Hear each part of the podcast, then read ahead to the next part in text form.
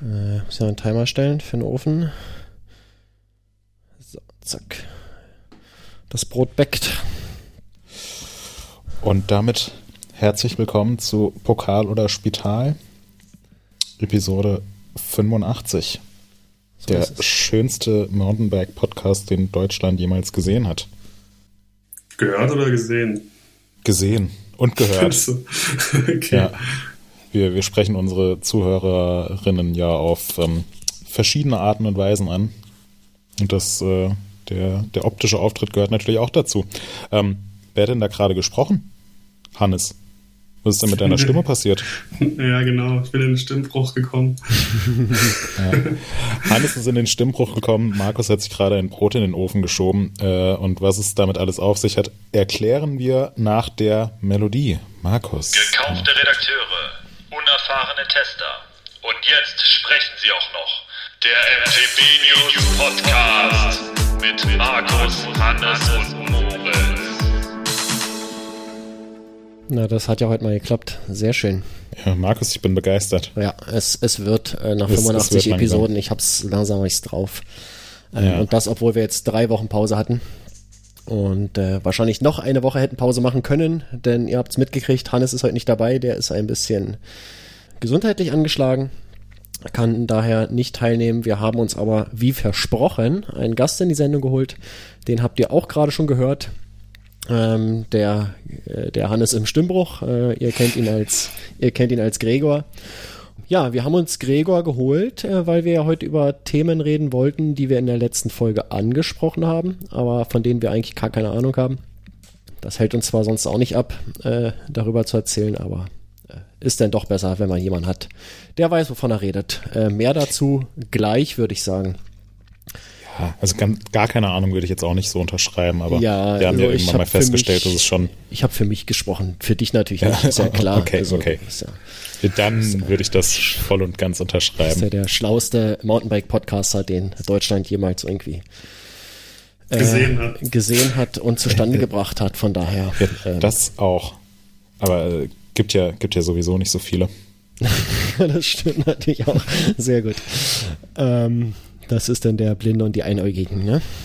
Ja, genau. Ähm, nee, die Blinden und der Einäugige, so rum ist es. Wie auch immer. bin ich, bin ich beides. Okay. Ähm, lass uns mal ganz kurz klären, ähm, nachdem wir uns jetzt so ganz kurz vorgestellt haben. Ähm, ah, eine Sache noch vergessen. Heute ist der 17. November 2021. Für alle, die das hier irgendwann später mal hören, ähm, damit ihr das in den zeitlichen Kontext einordnen könnt. Mitte November, äh, Winterpokal ist in seiner zweiten Woche ähm, und auch sonst äh, scheint alles ganz gut zu laufen in diesem Land. Ähm, was haben wir uns noch heute zu trinken mitgebracht? Ähm, ich würde mal bei unserem Gast anfangen, Gre äh, anfangen. Gregor, hast du dir was? Hast du was zu trinken am Start? Ähm, ich habe ein Glas Leitungswasser neben mir stehen und habe gerade eben einen Espresso getrunken. Hm, das war nicht, Oh, das ist nicht das, was ich wissen wollte. Ja, das habe ich mir gedacht. Äh, das, also das letzte Bier, das ich getrunken habe, war, ich glaube, wie bei allen von uns hier, das letzte Bier ein Ceram Landbier, wo ich absolut Hm. keine Ahnung davon habe, woher das kommt oder was es soll. Aber ich habe sehr Ich viel davon getrunken. Ich kann es dir sagen. es kommt von der Brauerei Michael Raab aus 97461 Hofheim. Naja, ja, die sind gut. Die ist habe ich auf jeden Fall zuletzt getrunken. Da kann ich gerne drüber ähm, nachher ein Fazit ziehen. Sehr gut. Und äh, ich entnehme äh, dieser super gut vorgetragenen Adresse, dass du das gleiche Bier am Start hast, Moritz. Ähm, ja, ich habe dieses Bier am Start, allerdings ist es für mich eine Premiere, denn im Gegensatz zu euch beiden habe ich dieses äh, SRAM Landbier noch nicht getrunken und folgendes Geräusch macht das SRAM Landbier, wenn man das öffnet. Ja, ich erinnere mich. genau so, ja. Oh nein! Hat's jemand geschüttelt? Oh, scheiße. Voll in den... Oh, geil. Oh. Moritz Also, liegt, da- ihr müsst wissen, Moritz, Moritz liegt gerade auf der Couch. Das ist sicherlich nicht allzu leicht, dieser Sauerei also ich jetzt hoffe- aus dem Weg zu gehen. Boah, ja, also das Bier ist schon eingesickert in die, ins neue Sofa. Ich bin zum Glück heute hier in der Redaktion. Ah. Hoffe einfach mal, dass äh, Thomas ist gerade sehr im Stress. Ich gehe davon aus, dass er nicht dazu kommen wird, diesen Podcast zu hören. Was sind das da für, was sind das da für eklige Flecken auf dem Sofa? Oh Mann, cool. Das gute Court-Sofa. Die, die eine Hälfte ist aufs Sofa gelaufen und die andere Hälfte ist mir so von oben in den Ärmel rein. oh, das war Schön angenehm Unterarm kalt, so geil. Oh. Ja, aber das trinke ich jetzt gerade, genau. Cool. Ja, ich Ich schließe hoffe, mich das da an. Geräusch hat gefallen. Äh, Ich schließe mich an. Ich ähm, habe auch SRAM Landbier, allerdings nicht jetzt gerade nicht hier. Ausnahmsweise. Ich hatte ja einen Run in den letzten Folgen, auch immer mal wieder äh, live ein Bier zu trinken. Heute schaffe ich es leider nicht. Aber ja, da ihr das beide habt, ich nehme das. Ich nehme das auch heute als, als mein Bier. Ja. Sehr gut. Ähm, ist ja eine ungewohnte Einigkeit.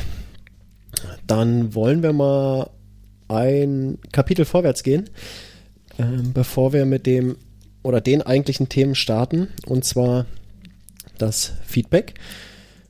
Ähm, da gab es äh, wieder ein paar Kommentare, über die ich mich ausnahmslos gefreut habe. Das bestimmende Thema ist immer noch die Frage nach deinem neuen Bike, Moritz. Und es gab ein paar Tipps. Weiß nicht, ob du sie vor dir hast. Ich würde sie mal vorlesen Ich und du kannst ja, du kannst ja dann mal sagen, ob irgendjemand äh, richtig liegt. Also, Jay Lebowski sagt, es wird ein 160er Enduro sein, also so ungefähr 160 Kilometer Federweg und natürlich ein 29er. Und er tippt auf Last Tavo, Raw Madonna oder der D-Zug von Ecto 5. Bacon Cookie äh, tippt auch auf Last Tavo ähm, oder Commensal Meta oder Rocky Mountain Altitude. Äh, Hens, der alte Braumeister, äh, tippt auf Rocky Mountain. Flowride King äh, sagt äh, Scott Spark. Und 02 äh, sagt, das ist ein waschechtes Down Country Bike, äh, ein Saturn vielleicht. Liegt denn irgendjemand Also- richtig? Also 0-2 kennt Moritz auf jeden Fall nicht sehr gut, würde ich sagen. Wieso? Ja. Ja. Weiß ich nicht. Ich sehe dich nicht ganz so auf den Made in Germany CNC-Fräs Schweißporn-Train aufspringen. Ich weiß nicht, ob das so ganz dein Jam ist. Das heißt, ich habe mir keinen Ecto 5 gekauft. Willst du das damit sagen? Ja, und auch kein Saturn. Ja. Ähm, nee, also ähm, erstens bin ich immer noch nicht dazu gekommen, dieses Rad irgendwie weiter aufzubauen, weil ich jetzt gefühlt fünf Monate krank zu Hause rumlag. Mich hat's ganz schön umgehauen und äh, da hatte ich keine Lust und keine Motivation, da irgendwas dran zu machen. Und ähm, zweitens, äh, Jay Lebowski 160er Enduro, ja, 29 Zoll selbstverständlich auch, auch wenn die ganzen coolen Kids mittlerweile dieses äh, Meunier fahren. Ähm, aber die ganzen Tipps äh, finde ich persönlich zwar sehr, sehr gut, aber auch alle falsch. Wow. Ähm, um es mal in der Liste durchzugehen. Lars Tabo ähm, finde ich ein fantastisches Rad, hat mir sehr, sehr viel Spaß gemacht. Würde ich, glaube ich, auch sofort nehmen, aber ich denke jetzt einfach mal, dass die Verfügbarkeit bei Last aktuell sehr, sehr kompliziert ist und dieses Rad ist auch sehr, sehr teuer. Ähm, Raw Madonna finde ich auch ein cooles Rad, aber ähm, ein guter Freund und äh, mittlerweile auch Arbeitskollege von mir, mit dem ich eben zusammen in der Mittagspause eine Runde Radfahren war, fährt dieses Rad und für mich ist es ein ungeschriebenes Gesetz, dass äh, man nicht dasselbe Rad wie ein Hammerbrudi fährt. ähm, Active 5 äh, P-Train ähm, bin ich noch nicht gefahren. Gregor kann vielleicht ein bisschen was, äh, bisschen mehr dazu sagen. Äh, hätte ich eventuell die Befürchtung, dass mir das dann doch zu, äh, zu speziell ist. Ähm, und dazu müsste ich einfach mal generell ein paar äh, High-Pivot-Räder mit Kettenumlenkung fahren und schauen, ob mir das insgesamt zusagt oder nicht. Ähm, Kommissar Meta, mh, nee, spricht mich persönlich jetzt nicht so sehr an. Rocky Mountain wurde ein paar Mal erwähnt. Ja, würde ich nicht Nein sagen, gefällt mir auch gut, aber nein, ist es nicht. Äh, und die letzten beiden Tipps, Scott Spark und waschechtes Down Country Bike, ähm, wäre an sich auch mal äh, ganz schön, aber ähm, ist jetzt ein Enduro geworden. Aber äh, Down Country ist was, was mich, ähm, ja, was mich schon generell sehr reizt und äh, habe ich mir aber nicht so Gedanken gemacht, was ich mir da überhaupt kaufen würde. Also ich finde das äh, Scott Spark ein super spannendes Rad. Ähm, aber gibt auch noch andere Räder in, in dem Bereich. Also das äh, neue Rocky Mountain Element finde ich zum Beispiel auch extrem hübsch. Ähm, ja, gibt einfach da ein paar Räder, aber es ist kein Downcountry. Ähm, von daher fleißig weiterraten. Ähm, vielleicht nutze ich jetzt gleich mal ähm, eine Minute im Podcast und bestelle mir noch die fehlenden Teile für mein neues äh, Rad zusammen, weil da fehlt einfach noch ein bisschen was. Ja, krass, ihr habt's gehört. Ähm, alles ja. falsch, sehr interessant. Äh, bitte weiterraten. Äh, wir kriegen das raus. Ich weiß es auch nicht. Ich glaube, niemand weiß es. Ähm, Gregor ja, vielleicht. Doch, Gregor, Gregor, Gregor weiß, weiß es. Gregor weiß es. Wenn wir den heute ein bisschen aus der Reserve locken, vielleicht ähm, kriegen wir es raus. Ja, ansonsten ratet weiter. Ich bin gespannt, ob sich irgendwann auflöst und wie es sich auflöst. Ja, ich auch. ja, gibt's da, was, was kriegt man? Gibt es da irgendeinen Score, wenn jemand richtig trifft? Naja, manchmal verschicken wir ja irgendwie so ein paar Kleinigkeiten an, an Leute, äh, die sich das verdient haben. Siehst du, ich muss mal rausfinden, ob der Timo was bekommen hat. Dem wollten wir ja was schicken. Da muss ich gleich mal an Hannes anhauen. Ähm, Genau. Nee, also wenn da ein super guter Tipp dabei ist, dann, ja, warum nicht? Vielleicht gibt es eine Kleinigkeit. Okay, ja. gut, zu, gut zu wissen. Ja. ja. Naja, du kannst schon mal deine Adresse hinterlegen, ne? Kennst ja schon recht, rechts ein aufmerksamer Hörer, aufmerksamer Hörer könnte es äh, könnte sicher schnappen. Genau. Ja. Oder ihr bestecht uns irgendwie und äh, kriegen es so raus. Wie auch immer. Ja, also bevor wir mal, äh, bevor Markus jetzt hier auch noch äh, drauf kommt, machen wir mal mit den nächsten Themen weiter. Wir haben ja Gregor hier nicht eingeladen, um irgendwelches dummes Zeug, was nicht der Wahrheit entspricht, zu erzählen. äh, sondern wir hatten in den, äh, in den letzten Ausgaben schon mal zwei Sachen thematisiert, die bei uns auf der Website sehr, sehr präsent waren und die auch ähm, was äh, den Innovationsgrad angeht, ähm, die letzten Monate sehr geprägt hat. Und äh, das andere ist ein größerer Vergleichstest. Und bei den, ähm, bei den Tests können wir zwar auch in unserer Stammbesetzung relativ viel erzählen, aber haben uns jetzt hier in dem Fall, da das komplett von Gregor durchgeführt wurde, gedacht, dass wir einfach den Gregor nötigen, hier auch Gast zu sein. Thema Nummer eins ist das RockShox Flight Attendant Fahrwerk. Thema Nummer zwei ist unser großer Downhill Racebike Vergleichstest. Und wir werfen jetzt mal eine Münze. Ich dachte, du nimmst einen Kronkorken, aber. Thema wir anfangen. Ähm, nee, über was wollen wir denn zuerst sprechen? Gregor, du bist, du bist der Experte. Äh, ja, mir ist es egal. Ich glaube, in eurem Paper steht Flight Attendant zuerst drin. Dann können wir auch damit anfangen. Okay, Gregor, dann erzähl mal. Jetzt soll ich so von vorne anfangen, richtig? Ähm, Na, vielleicht erklärst du mhm. noch mal ganz kurz, was das eigentlich ist. Ähm, ja. Ich weiß was nicht, ob alle Federgabel? Das wie funktioniert eine Federgabel? Wie viel, genau. wie viel Token muss ich da eigentlich einbauen, damit das, damit das hinhaut? Sieben Immer oder? alle, alle und dann eins mehr. Genau. Das muss ja ähm, oben rausgucken, ne? ja, genau.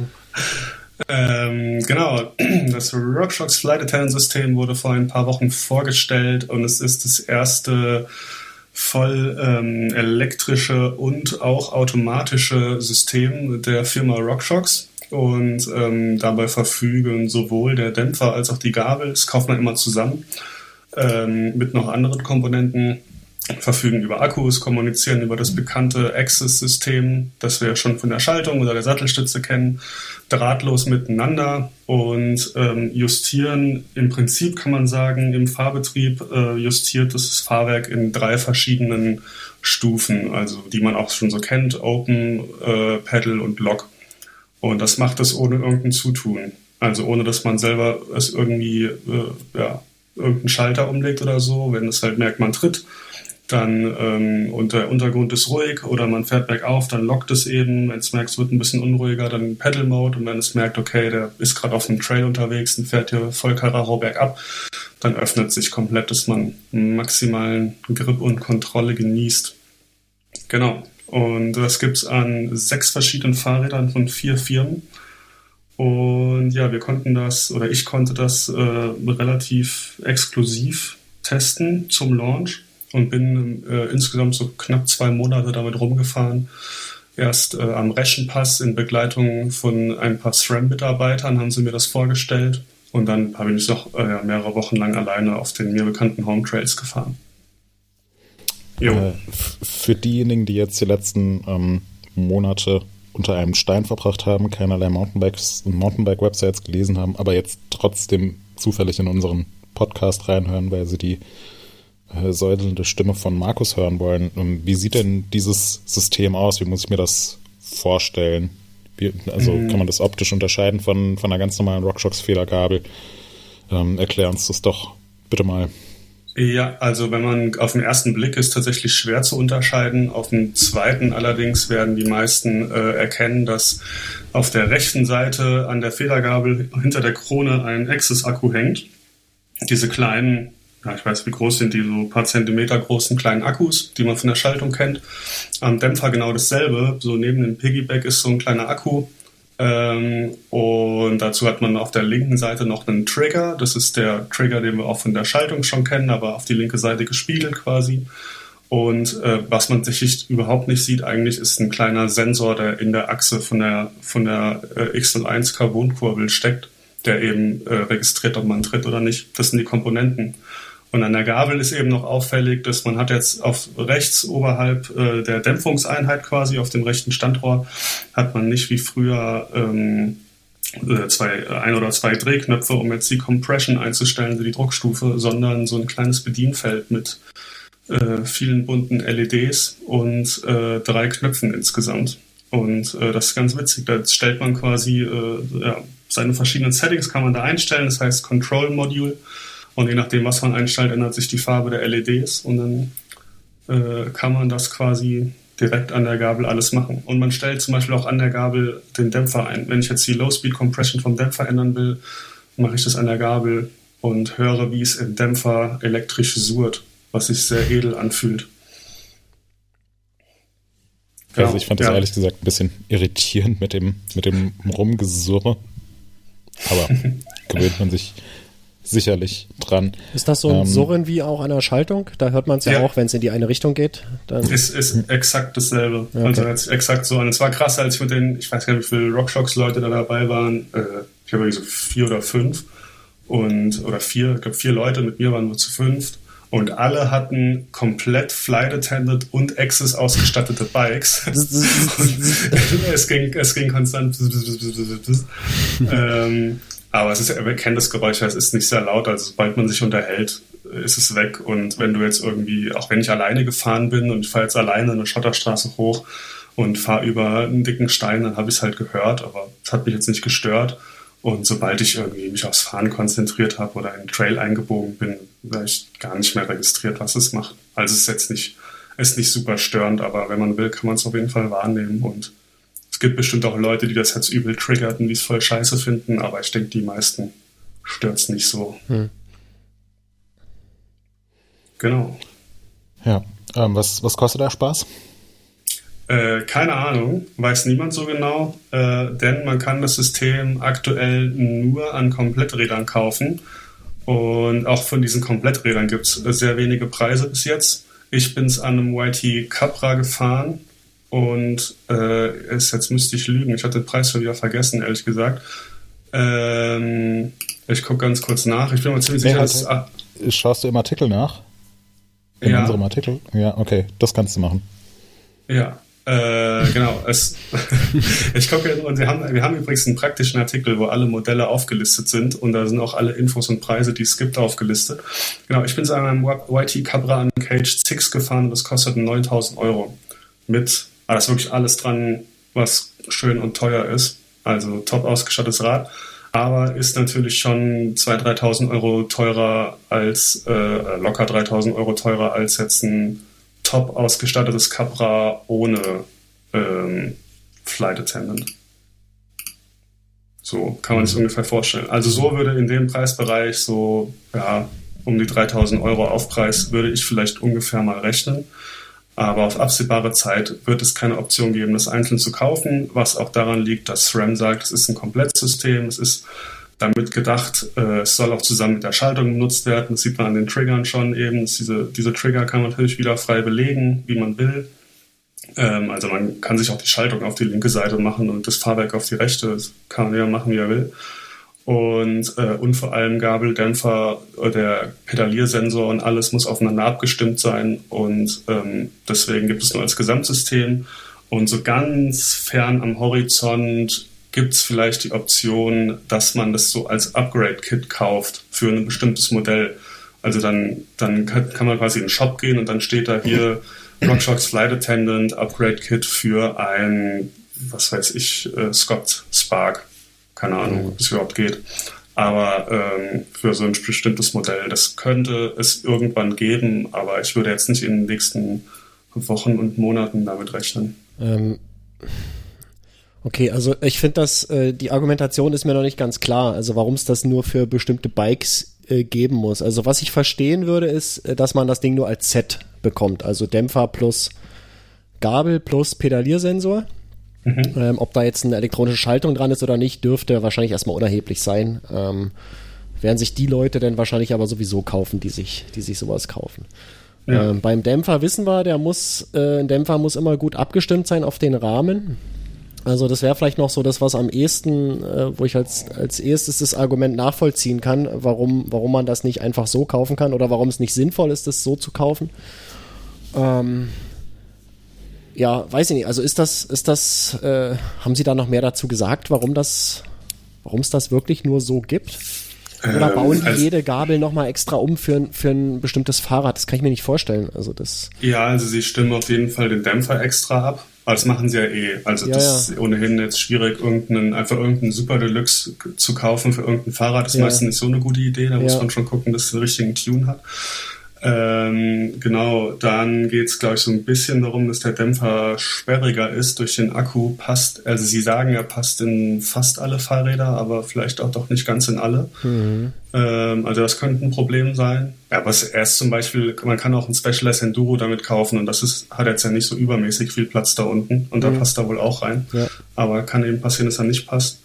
Äh, dann ist die Sache, man braucht auf jeden Fall eine Ceramics Nullkurbel, weil sonst der Pedaliersensor nicht reinpasst ja, letzten Endes, ähm, ja, wenn man jetzt wirklich wollte, könnte man das wahrscheinlich mehr öffnen, aber das wollen sie offensichtlich nicht. Vielleicht Und ist das ja auch ein Problem, dass einfach gar keine, dass es äh, gar nicht so lieferbar ist, äh, weil du auch meintest, ja, dass es am, am, am, äh, in ferner Zukunft vielleicht damit zu rechnen ist, dass es das für bestimmte Bikes gibt, was auch so ein bisschen danach klingt, dass einfach gar nicht genügend äh, Stückzahlen äh, produziert werden oder produziert werden können. Wissen wir natürlich ja, nicht, also, aber es ja, weiß ich nicht, aber würde ich mal schwer von ausgehen, dass mhm. natürlich die Lieferfähigkeit ein Argument ist. Also ich habe bisher auf jeden Fall auf dem Trail noch kein Flight Attendant Fahrrad gesehen. Ja. Also in Massen gibt es die auf jeden Fall noch nicht. Genau. Ja, es ist eher so eine, so eine, so eine Zukunftsstudie, die man aber jetzt schon irgendwie kaufen oder fahren kann. Ja. Oder? Ja, ja, also klar, das wird sich jetzt allein preismäßig wird sich das jetzt nicht durchsetzen äh, in kürzester Zeit, dass es jeder von uns hat. Aber, also ich glaube jetzt nicht, dass RockShox vorhat, das mal so auszuprobieren und dann fahren das ein paar Leute und dann verschwindet es nochmal für zehn Jahre in der Kiste. Die wollen ja. das schon, die wollen das schon pushen und das wird sicherlich kommen und ja, ich gehe mal schwer davon aus, dass es einen ähnlichen Weg geht wie jetzt die Access-Schaltung. Dass es jetzt erstmal als High-End-Produkt kommt, das sehr nischig sein wird und nicht für alle. Und sie werden schon Mittel und Wege finden, das in den kommenden Jahren einem breiteren Publikum schmackhaft zu machen, ob das jetzt durch geringere Preispunkte ist oder ja, oder weiß ich auch nicht genau, wie sie das machen wollen. Aber ja, das, das frage ich mich gerade so ein bisschen. Ich meine, bei, bei der, bei der Access-Schaltung, die damals als ähm, X01 oder XX1 rausgekommen ist, ähm, konnte man ja vielleicht so ein bisschen, bisschen spekulieren, dass es das irgendwann auch mal in günstiger geben wird. Was dann ja, ja. auch letztes Jahr ähm, der Fall war mit der GX Access, mhm. die ähm, im Vergleich zur X01 Access ähm, signifikant günstiger ist und ja, ich will jetzt nicht sagen erschwinglich, weil das ist so, ist sie im Vergleich zu einem mechanischen Schaltwerk, ähm, wäre das nicht der, nicht die passende Bezeichnung, aber es ist auf jeden Fall deutlich, ähm, ja, deutlich erschwinglicher, als es zuvor war. Ähm, und dadurch findet man die jetzt eben auch immer häufiger an OEM-Rädern oder es gibt auch Endkunden, die sagen, boah, ja, finde ich, finde ich super, ist mir den Aufpreis wert. Äh, und im Rennradbereich hat sich ja auch ähm, mit den äh, kabellosen Schaltungen sehr gut etabliert. Ich frage mich gerade so ein bisschen, wie, wo man am, wo man am Fahrwerk noch sparen kann. Ähm, mhm. Also, ja, gut, du kannst, du kannst dann auch eine günstige, das mit einer günstigeren Dämpfung kombinieren zum Beispiel oder günstigeren Teilen. Also klar. Ja. ja, wobei ich mich da frage, wo, wo, der, wo der Reiz, wo der Vorteil in dem System liegen würde. Also ähm, Na, immer noch der Vorteil, dass du, dass du dich um nichts kümmern musst. Eigentlich analog zur Schaltung, finde ich. Also ich meine, klar, man kann ja, sagen, ich kaufe kauf ich mir eine. Ja, aber wenn du jetzt die Wahl hast zwischen einer, ähm, zwischen einer, äh, also wieso würde man sich eine, ähm, eine Lyric oder Zep ähm, äh, Select kaufen, wo man sehr, sehr rudimentär nur einstellen kann. Ähm, aber dann nochmal den Aufpreis von, keine Ahnung, wie viel Euro zahlen, um das dann, äh, um das dann als Flight Attendant zu bekommen. Also, ja gut, aber warum kauft man sich, warum kauft man sich ein GX-Access-Schaltwerk statt einem mechanischen X0-Schaltwerk? Weil man vielleicht sagt, das ist, das die Elektronik hat für mich so einen krassen Vorteil, dass mir das vielleicht diese kleinen Qualitätsunterschiede wert ist. Und zum Beispiel die S-Access, äh Quatsch, das Flight Attendant System hat jetzt auch nicht viele Einstellmöglichkeiten für Dämpfungsseite gesehen. Also du kannst nicht mehr High Speed und Low Speed Compression einzeln einstellen, sondern du kannst nur noch die Low Speed Compression zum Beispiel einstellen. Was am Dämpfer ohnehin schon vorher so war, aber an der Gabel zum Beispiel, äh, ja, hast jetzt eine Einstellung weniger. Dafür hast du halt mhm. die ganze Elektronik on top natürlich, die auch sehr ja. viel macht. Wie, ähm, wie, wie findest du das mit den begrenzten Einstellmöglichkeiten an der Gabel? Oder wie hast du das ähm, während deines Tests empfunden? Also performancemäßig stört es mich jetzt, wenn ich ehrlich bin, nicht, weil ich ohnehin an, also persönlich, ich habe relativ identische Settings eigentlich immer und ich brauche diese, diese High-Speed-Compression, äh, die es eben sonst gab an der Gabel, nicht unbedingt. Also ich fahre da ein sehr offenes Setting, das glaube ich dem Standard-Setting ziemlich entspricht. Daher stört es mich jetzt nicht so persönlich. Aber es ist natürlich klar, ähm, es ist jetzt kein Produkt, das sich auf den Superbastler richtet, der äh, jeder, der seine Gabelzähme am Tag zerlegt und äh, die Shims nochmal umbaut und ständig an den Knöpfen dreht und tausend Sensoren an seinem Rad hat. An den richtet sich's nicht. Es ist eher so, also ich habe mein erster, so mein erster Vergleich oder so das erste, ja, was ich mir gedacht habe, als ich gesehen habe, ist es so ein bisschen wie so ein Apple-Produkt. Also es, es, sieht super geil aus, es ist geil in der Handhabung, es fühlt sich gut an, es funktioniert super, aber es ist halt so ein Komplettding und man nimmt es halt so, wie es ist oder nicht. Und wenn man jetzt sagt, ich habe aber Bock, das so möglichst individuell auf mich anzupassen, dann greift man zu was anderem. So kann man es mhm. vielleicht vergleichen. Also es ist sehr hochwertig, aber es ist eben ein sehr hochwertiges, fertiges Produkt, das für einen schon vorjustiert ist quasi. So würde ich es vergleichen. Auch so die ganze, ja. auch die Art, wie sie es gelauncht haben, ist irgendwie ähnlich. Das ist so äh, begrenzt verfügbar nur ist. Es, es ist super schön designt, finde ich. Es ist sehr aufgeräumt und ähm, dieses Control-Modul ist sehr leicht zu bedienen und, und schick und ein bisschen futuristisch. Also ich finde, es hat so alles so ein bisschen so ein Apple-mäßiges Feeling. Der Preis, der Preis auch. der Glas ist ja auch super teuer. Aber man sagen muss jetzt irgendwie, äh, ein, ein Fox Live Valve äh, ist jetzt nicht ähm, billiger. Ne? Mhm. Ich habe lange nicht mehr geguckt, was es kostet, aber ich glaube, es kostet auch so über 4000 Euro. Ja. Ähm, du bist ja, bist ja beide Systeme gefahren, also sowohl Flight Attendant als auch ähm, Fox Live Valve, wie, welche Gemeinsamkeiten haben die Systeme denn deiner Erfahrung nach und wo liegen die größten Unterschiede? Ich würde sagen, sie sind sehr unterschiedlich, ähm, weil zum Beispiel Flight Attendant, und das finde ich smart, und da haben sie sehr viel Wert drauf gelegt, ist quasi der, wenn das, also das, das, das System tendiert immer zum offenen Modus. Wenn du es jetzt auch einschaltest, zum Beispiel, schließt nicht gleich, sondern es bleibt erstmal offen, bis es halt einen Input bekommt, der ihm sagt, ja, äh, schließ doch bitte. Also zum Beispiel, also einen riesigen Einfluss hat offensichtlich der Pedaliersensor. Das merkst du schon, wenn du das einschaltest, nimmst du das Hinterrad hoch und, und dreh, drehst mal die Kurbel kurz, dann lockt es zum Beispiel sofort. Also offensichtlich hat der Pedaliersensor einen riesen Einfluss, aber zum Beispiel auch die Neigung. Also du merkst zum Beispiel, wenn du aus dem Trail rausfährst und biegst bergauf ein, dann schließt es auch sofort. Aber wenn ich aus dem Trail rausfahre und fahre erst nochmal 100 Meter irgendwie einen Schotterweg bergab und dreht vielleicht dabei, dann schließt es zum Beispiel nicht. Also so Aber jetzt der Grundmodus quasi ist erstmal, es bleibt erstmal offen, bis es einen Input bekommt. Das ist eine gute Idee, jetzt äh, in einen gelockteren Modus zu gehen. Und während zum Beispiel ähm, Live Valve schließt du an und dann ist dein Fahrwerk erstmal gelockt. Also machst du an und dann ist dein Fahrwerk gelockt. Und, ähm, und es öffnet, es funktioniert eigentlich andersrum. Wenn es halt merkt, da kommt ein Schlag, dann öffnet es. Und ähm, ja, theoretisch ist, glaube ich, Live Valve deutlich schneller. Es ist ja auch ver verkabelt komplett. Ähm, sie haben da irgendwie, ich weiß gar nicht, ich glaube irgendwie wenige Millisekunden Reaktionszeit nur. Ähm, aber trotzdem, da kann Flight Attendant nicht mithalten. Das ist schon relativ langsam. Ich war auch am Anfang überrascht, wie langsam es ist irgendwie so. Also wenn du jetzt einen Schlag kriegst, dann öffnet es sofort. Aber ähm, da ist es dann sehr schnell. Aber es ist jetzt nicht so, dass du eine Zehntel Kurbelumdrehung machst und sofort tun sich tausend Dinge und es lockt, sondern das, du merkst schon so ein bisschen einen Delay halt, wann, wann es irgendwas ändert. Ähm, insgesamt würde ich aber sagen, geht es halt bei Flight Attendant deutlich besser auf, weil es eben auch weniger Fehler macht. Irgendwie weil ich habe mit Live Valve schon so ein bisschen das Problem gehabt, dass ich wirklich des Öfteren massiv einen eingebaut bekommen habe, weil das System irgendwie nicht rechtzeitig geöffnet hat. Ich fand, ich hatte spürbar weniger Grip damit und war nicht so, also jetzt für einen, ja, aus der Sicht von jemandem, der halt gerne Downhill fährt, war ich jetzt, fand ich es nicht so super ideal. Und, ähm, und das ist da schränkt einen Flight Attendant jetzt gar nicht ein, weil es war nie diese Situation, da habe ich mega viel Wert drauf gelegt und ich habe wirklich das auch versucht, äh, dazu zu bekommen, sich daneben zu benehmen und bin mit vollgelocktem Fahrwerk auf irgendeinen Trail zugesprintet und habe geguckt, öffnet es wirklich, öffnet es nicht. Und es hat immer super rechtzeitig geöffnet. Es war nie die Gefahr, dass es mich irgendwie aus dem Konzept bringt oder mich irgendwie gefährdet, indem es halt äh, was Unvorhersehbares macht.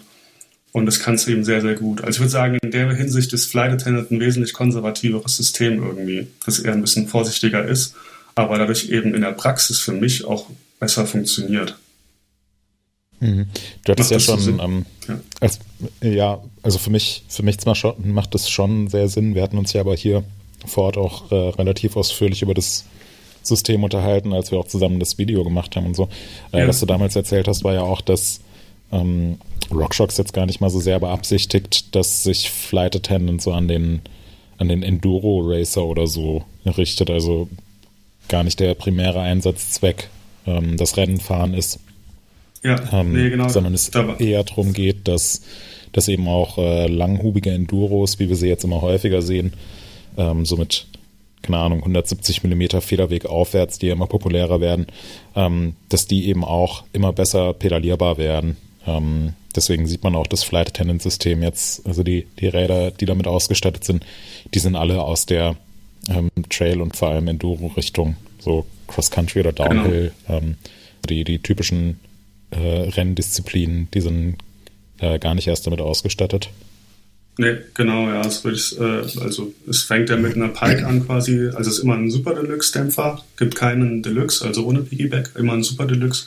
Und halt äh, die Gabeln sind Pike Lyric Zap, also eindeutig, ja, fängt bei Trail an und endet echt bei Hardcore Enduro. Und ja, sie sind es, glaube ich, bei der, bei der, bei einer der letzten EWS ist es, glaube ich, Charlie Murray gefahren. Ähm, aber sie sagen ganz klar, ja, es ist, es ist nicht, richtet sich nicht an den, den Hardcore-Racer, ich habe es ja vorhin schon gesagt, auch nicht an den Hardcore-Bastel-Nerd, sondern ähm, ja, Leute, die viele Kilometer fahren auf verschiedenem Terrain und äh, ja, und sich im Prinzip nicht so viel damit auseinandersetzen wollen. Und ich muss sagen, es macht wirklich, also ich muss sagen, es trifft ein bisschen auf mich zu, weil ich äh, bin natürlich auch berufswegen schon immer interessiert daran, irgendwie an meinem Fahrwerk rumzustellen. Aber ähm, es ist jetzt auch nicht so, dass ich jetzt irgendwie bei jedem Trail an meinen Compression-Einstellungen rumbastel, sondern wenn ich einmal happy bin, dann ist auch alles gut. Und mhm. ähm, ich bin auch niemand, der ständig den Lockout zum Beispiel bedient, aber ich bin auch, habe eine lange Rennradvergangenheit. Ich glaube, ich habe einen sehr runden Tritt. Ich brauche das nicht so. Ich gehe auch nicht viel in den Liegetritt. Aber ich habe es dann halt schon gemerkt mit dem System. Du, das ist schon geil. Du kommst, du kommst aus dem Trail raus, piekst hoch, hast nur überhaupt nicht großartig nachgedacht, bist du irgendwie noch in Gedanken bei den letzten paar Kurven, die du gefahren bist. Und dann macht es halt schon, alles ist gelockt und du fährst einfach sofort wieder hoch. Und ich habe mich echt dabei erwischt, dass ich einfach ein, ja, motivierter gefahren bin, weil ich immer, ich weiß ja, dann hat Bock gleich wieder hoch und zack und nächster Trail und ja und hier mal kurz irgendwas gejippt, mal kurz angesprintet. Du hast nie das Gefühl, so, oh, ich jetzt kurz einen Sprint ziehe, dann sackt mein Fahrrad so ein, weil ich einen Lockout nicht drin habe oder wenn ich mal hier kurz abziehen will, dann habe ich den Lockout drin und, und es funktioniert nicht gut, sondern du bist halt die ganze Zeit bist halt die ganze Zeit Vollgas gefahren und es hat mega gut funktioniert. Es war immer ein, ein passender Modus drin, so. Das, das, also so viel Fahrer, die einfach Bock haben, die ganze Zeit zu fahren, äh, klingt irgendwie komisch. Ich baue mir mehr Technik ans Rad, um mir weniger Gedanken zu machen. Oft ist ja umgekehrt. Wenn ich irgendwie mir was hochwertig Technisches kaufe, dann muss ich mich eher mehr damit auseinandersetzen. Ähm, ja, das geht, das geht ziemlich gut auf, muss ich sagen. Und mir hat's, mir hat's echt Spaß gemacht. Also, ich hab's, ich hab's auf jeden Fall, ich hab's, glaube ich, also ich habe gedacht, ich vermisse es sehr stark, als ich es dann abgeben musste wieder. Ich hab's auch ein bisschen vermisst, aber jetzt nicht, ich bin auch unglücklich, aber ähm, ja, ich weiß nicht, so ich finde es ein bisschen wie die Access-Schaltung. Es ist sowas, was ich vorher nicht gedacht habe, dass ich es unbedingt brauche und dann, wo ich jetzt mal gefahren bin, es ist schon sehr nice to have. Findest du, das ist auf dem gleichen, äh, gleichen Niveau ähm, wie die Access-Schaltung, beziehungsweise ein, ein ähnlicher Wow-Effekt sozusagen? Mm, ja, schon irgendwie, würde ich schon sagen. Ich würde jetzt oder mal was, so sagen, was, auf. Du, du darfst dir nur eins von beiden kaufen, Access-Schaltung oder das Flight Attendant Fahrwerk. was, was würdest du nehmen? Äh, pff, wahrscheinlich das Flight Attendant Fahrwerk, weil das hat auf jeden Fall den größeren Einfluss. Also ich meine, Access-Schaltung ist auch so nice to have und es fühlt sich ganz geil an und ich mag es schon ganz gerne, weil ich auch ein bisschen, ein bisschen, ja, ich bin da ein bisschen empfindlich mit Triggern und finde es irgendwie cool, wenn ich das so leicht bedienen kann und so. Mir macht es schon Spaß und es schaltet gut, aber ja, keine Ahnung, letzten Endes gewöhne ich mich dran und vergesse es dann halt irgendwie. Während das, das Fahrwerk macht ja schon die ganze Zeit einen Unterschied irgendwie. Es verstellt sich auch die ganze Zeit und auch wenn ich alleine gefahren bin, ich habe es dann immer so mega viel beobachtet oder habe mich auch bei erwischt, dass ich dann nicht irgendwelche langweiligen Schotterwege hochgefahren bin, sondern bin die ganze Zeit irgendwelche komischen zugewachsenen Wiesenwege und Trails hochgeoxt irgendwie und die ganze Zeit in ein Schlagloch reingefahren. Na geil, jetzt hat es da geöffnet und dann zack, schließt sofort wieder und jetzt öffnet es nur ein Dämpfer, jetzt nur die Gabel. Und äh, es, du kannst ja auch, das habe ich noch gar nicht erzählt, du kannst auch ähm, dem so eine Präferenz vorgeben, Bias-Modus heißt es. Und das finde ich zum Beispiel das geilste Feature eigentlich. Also ohne, ohne dieses Feature wäre das Fahrwerk nicht mal halb so gut. Und da kannst du halt sagen, welches eher offen oder eher gelockt ist. Und zum Beispiel für mich war super überraschend. Ich bin es irgendwann komplett mit voller Präferenz auf den Lock-Modus gefahren. Und dann arbeitet, macht es auch am meisten. Es lockt dann sehr, sehr oft, aber es öffnet halt immer noch sehr, sehr oft. Es ist jetzt nicht so, dass es dann irgendwie fest, dann festhängt in einem Modus, sondern es wird generell aktiver. Und das hat schon Spaß gemacht. So. Also ich fand das sehr lustig, das die ganze Zeit äh, zu, zu beobachten. Und es macht so ein dickes Rad auf jeden Fall aktiver. So, das merkt man schon. Mhm. Ja, das, also, ich weiß nicht, ich bin's, bin's bisher noch nicht gefahren. Ich will mir deswegen auch kein Urteil erlauben und ähm, vertraue dir da jetzt auch äh, erstmal. Ich meine, du hast ja schon sehr, sehr viel Testerfahrung und wenn du davon so begeistert bist, dann ähm, will ich dem auch gar nicht widersprechen, weil ich weiß, dass es damals bei der, bei der äh, elektrischen Access-Schaltung auch so war. Da war Hannes auf dem äh, Pressecamp in den USA, war der erste von uns, der es gefahren ist und war war total begeistert und kurz danach habe ich noch andere Journalisten getroffen, die es ebenfalls da gefahren sind. Alle meinten, boah, das ist schon sehr, sehr cool. Und ich dachte mir, hm, ja, es ist ja letzten Endes nur, nur eine Schaltung, die genauso hoch und runter schaltet wie jede mechanische Schaltung auch. Ja, ist bestimmt ein ganz, ganz äh, netter Effekt, wenn es eben elektronisch funktioniert, aber brauche ich das wirklich? Und als ich es gefahren bin, kam ich dann zum Entschluss, ich, ich brauche es nicht. Es macht mein Leben jetzt nicht besser, aber es ist schon sehr, sehr, sehr cool, weil es auch einfach funktioniert. Also es ist irgendwie so ein, so ein, so ein sorglos Produkt und übernimmt das Denken ein Stück weit für dich. Ähm, am Rennrad finde ich es genauso. Also da funktioniert eine mechanische Schaltung sicherlich auch sehr, sehr gut, aber ich, wenn ich die freie Wahl hätte und der Preis keine Rolle spielt, dann würde ich definitiv die elektrische nehmen. Und ich habe beim Fahrwerk, hm, Finde ich so ein bisschen schwierig, weil eigentlich denke ich mir, ja, da zahle ich jetzt, wir kennen ja, kennen die, äh, die ähm, Preise nicht, weil es es nicht als einzelnes System zu kaufen gibt, aber wenn ich mir jetzt vorstellen würde, soll ich irgendwie 2000 Euro auf den Tisch legen, damit mein Fahrrad für mich automatisch in den gelockten Modus schaltet, den ich eh fast nie nutze, würde ich das Geld nicht ausgeben. Ja doch, gerade dann würde ich gerade dann würde ich sagen, aber mir geht es ja auch so, ich, ich nutze es nie. Also wirklich, ich, ich also das letzte Fahrrad, wo ich, also ich habe schon, bin schon lange kein Fahrrad, da muss ein Fahrrad sich schon sehr scheiße treten, dass ich Bock habe, den Lockout zu benutzen, weil, wie gesagt, ich, ich trete relativ rund, äh, bin jahrelang Rennrad gefahren, bleib immer sitzen, ich gehe fast nie in Wiegetritt und trete auch relativ langsam, glaube ich. Deswegen macht es für mich einfach nicht so den kranken Unterschied. Und außerdem vergesse ich es einfach immer. Also ich bin viel zu vergesslich, äh, um den oben rauszumachen. Deswegen nutze ich es nie. Und deswegen war es jetzt für mich einfach so cool, äh, dass das für mich macht. Weil es ist natürlich schon, es ist schon besser. Klar, so ein, so ein, so ein dickes 170er Enduro geht schon wesentlich besser einen Berg hoch, wenn es gelockt ist, als, ein, als wenn es halt nicht ist. Und es wird auch generell, wie was Robin meint, es wird einfach verspielter. Wenn ich irgendwie so, so, so zugewachsene Wiesenwege lang bin und habe eine ja. Felsblätter am Rand gesehen, dann habe ich halt kurz mal zwei Umdrehungen gemacht, habe da einen Bunny Hop und bin irgendwie rangesprungen und irgendwie sowas, wo ich, wenn das Ding offen wäre, boah, das würde nur unter mir wegknicken die ganze äh, Zeit. Ja, also darauf, darauf wollte ich jetzt eigentlich auch hinaus. Also wenn, hm. wenn ich einfach 2000 Euro dafür ausgeben würde, damit das Fahrrad ähm, in den gelockten Modus schaltet und dann wieder zurückspringt, würde ich halt sagen, pff, nee, mache ich nicht, weil ich nutze sowieso den gelockten Modus nie. Also dafür wäre es mir einfach äh, viel zu viel Geld. Aber es ist ja jetzt sowieso sehr hypothetisch, weil ich es noch nie gefahren bin. Und gerade die Situation, die du beschrieben hast, also wenn man mit einem 160er, 170er Enduro unterwegs ist auf dem Trail, der jetzt vielleicht auch nicht so super viel Gefälle hat, nicht so wahnsinnig ruppig ist, äh, mal bergab, mal bergauf geht, aber schon größtenteils ähm, eben ein bergablastiger Trail. Ähm, hm.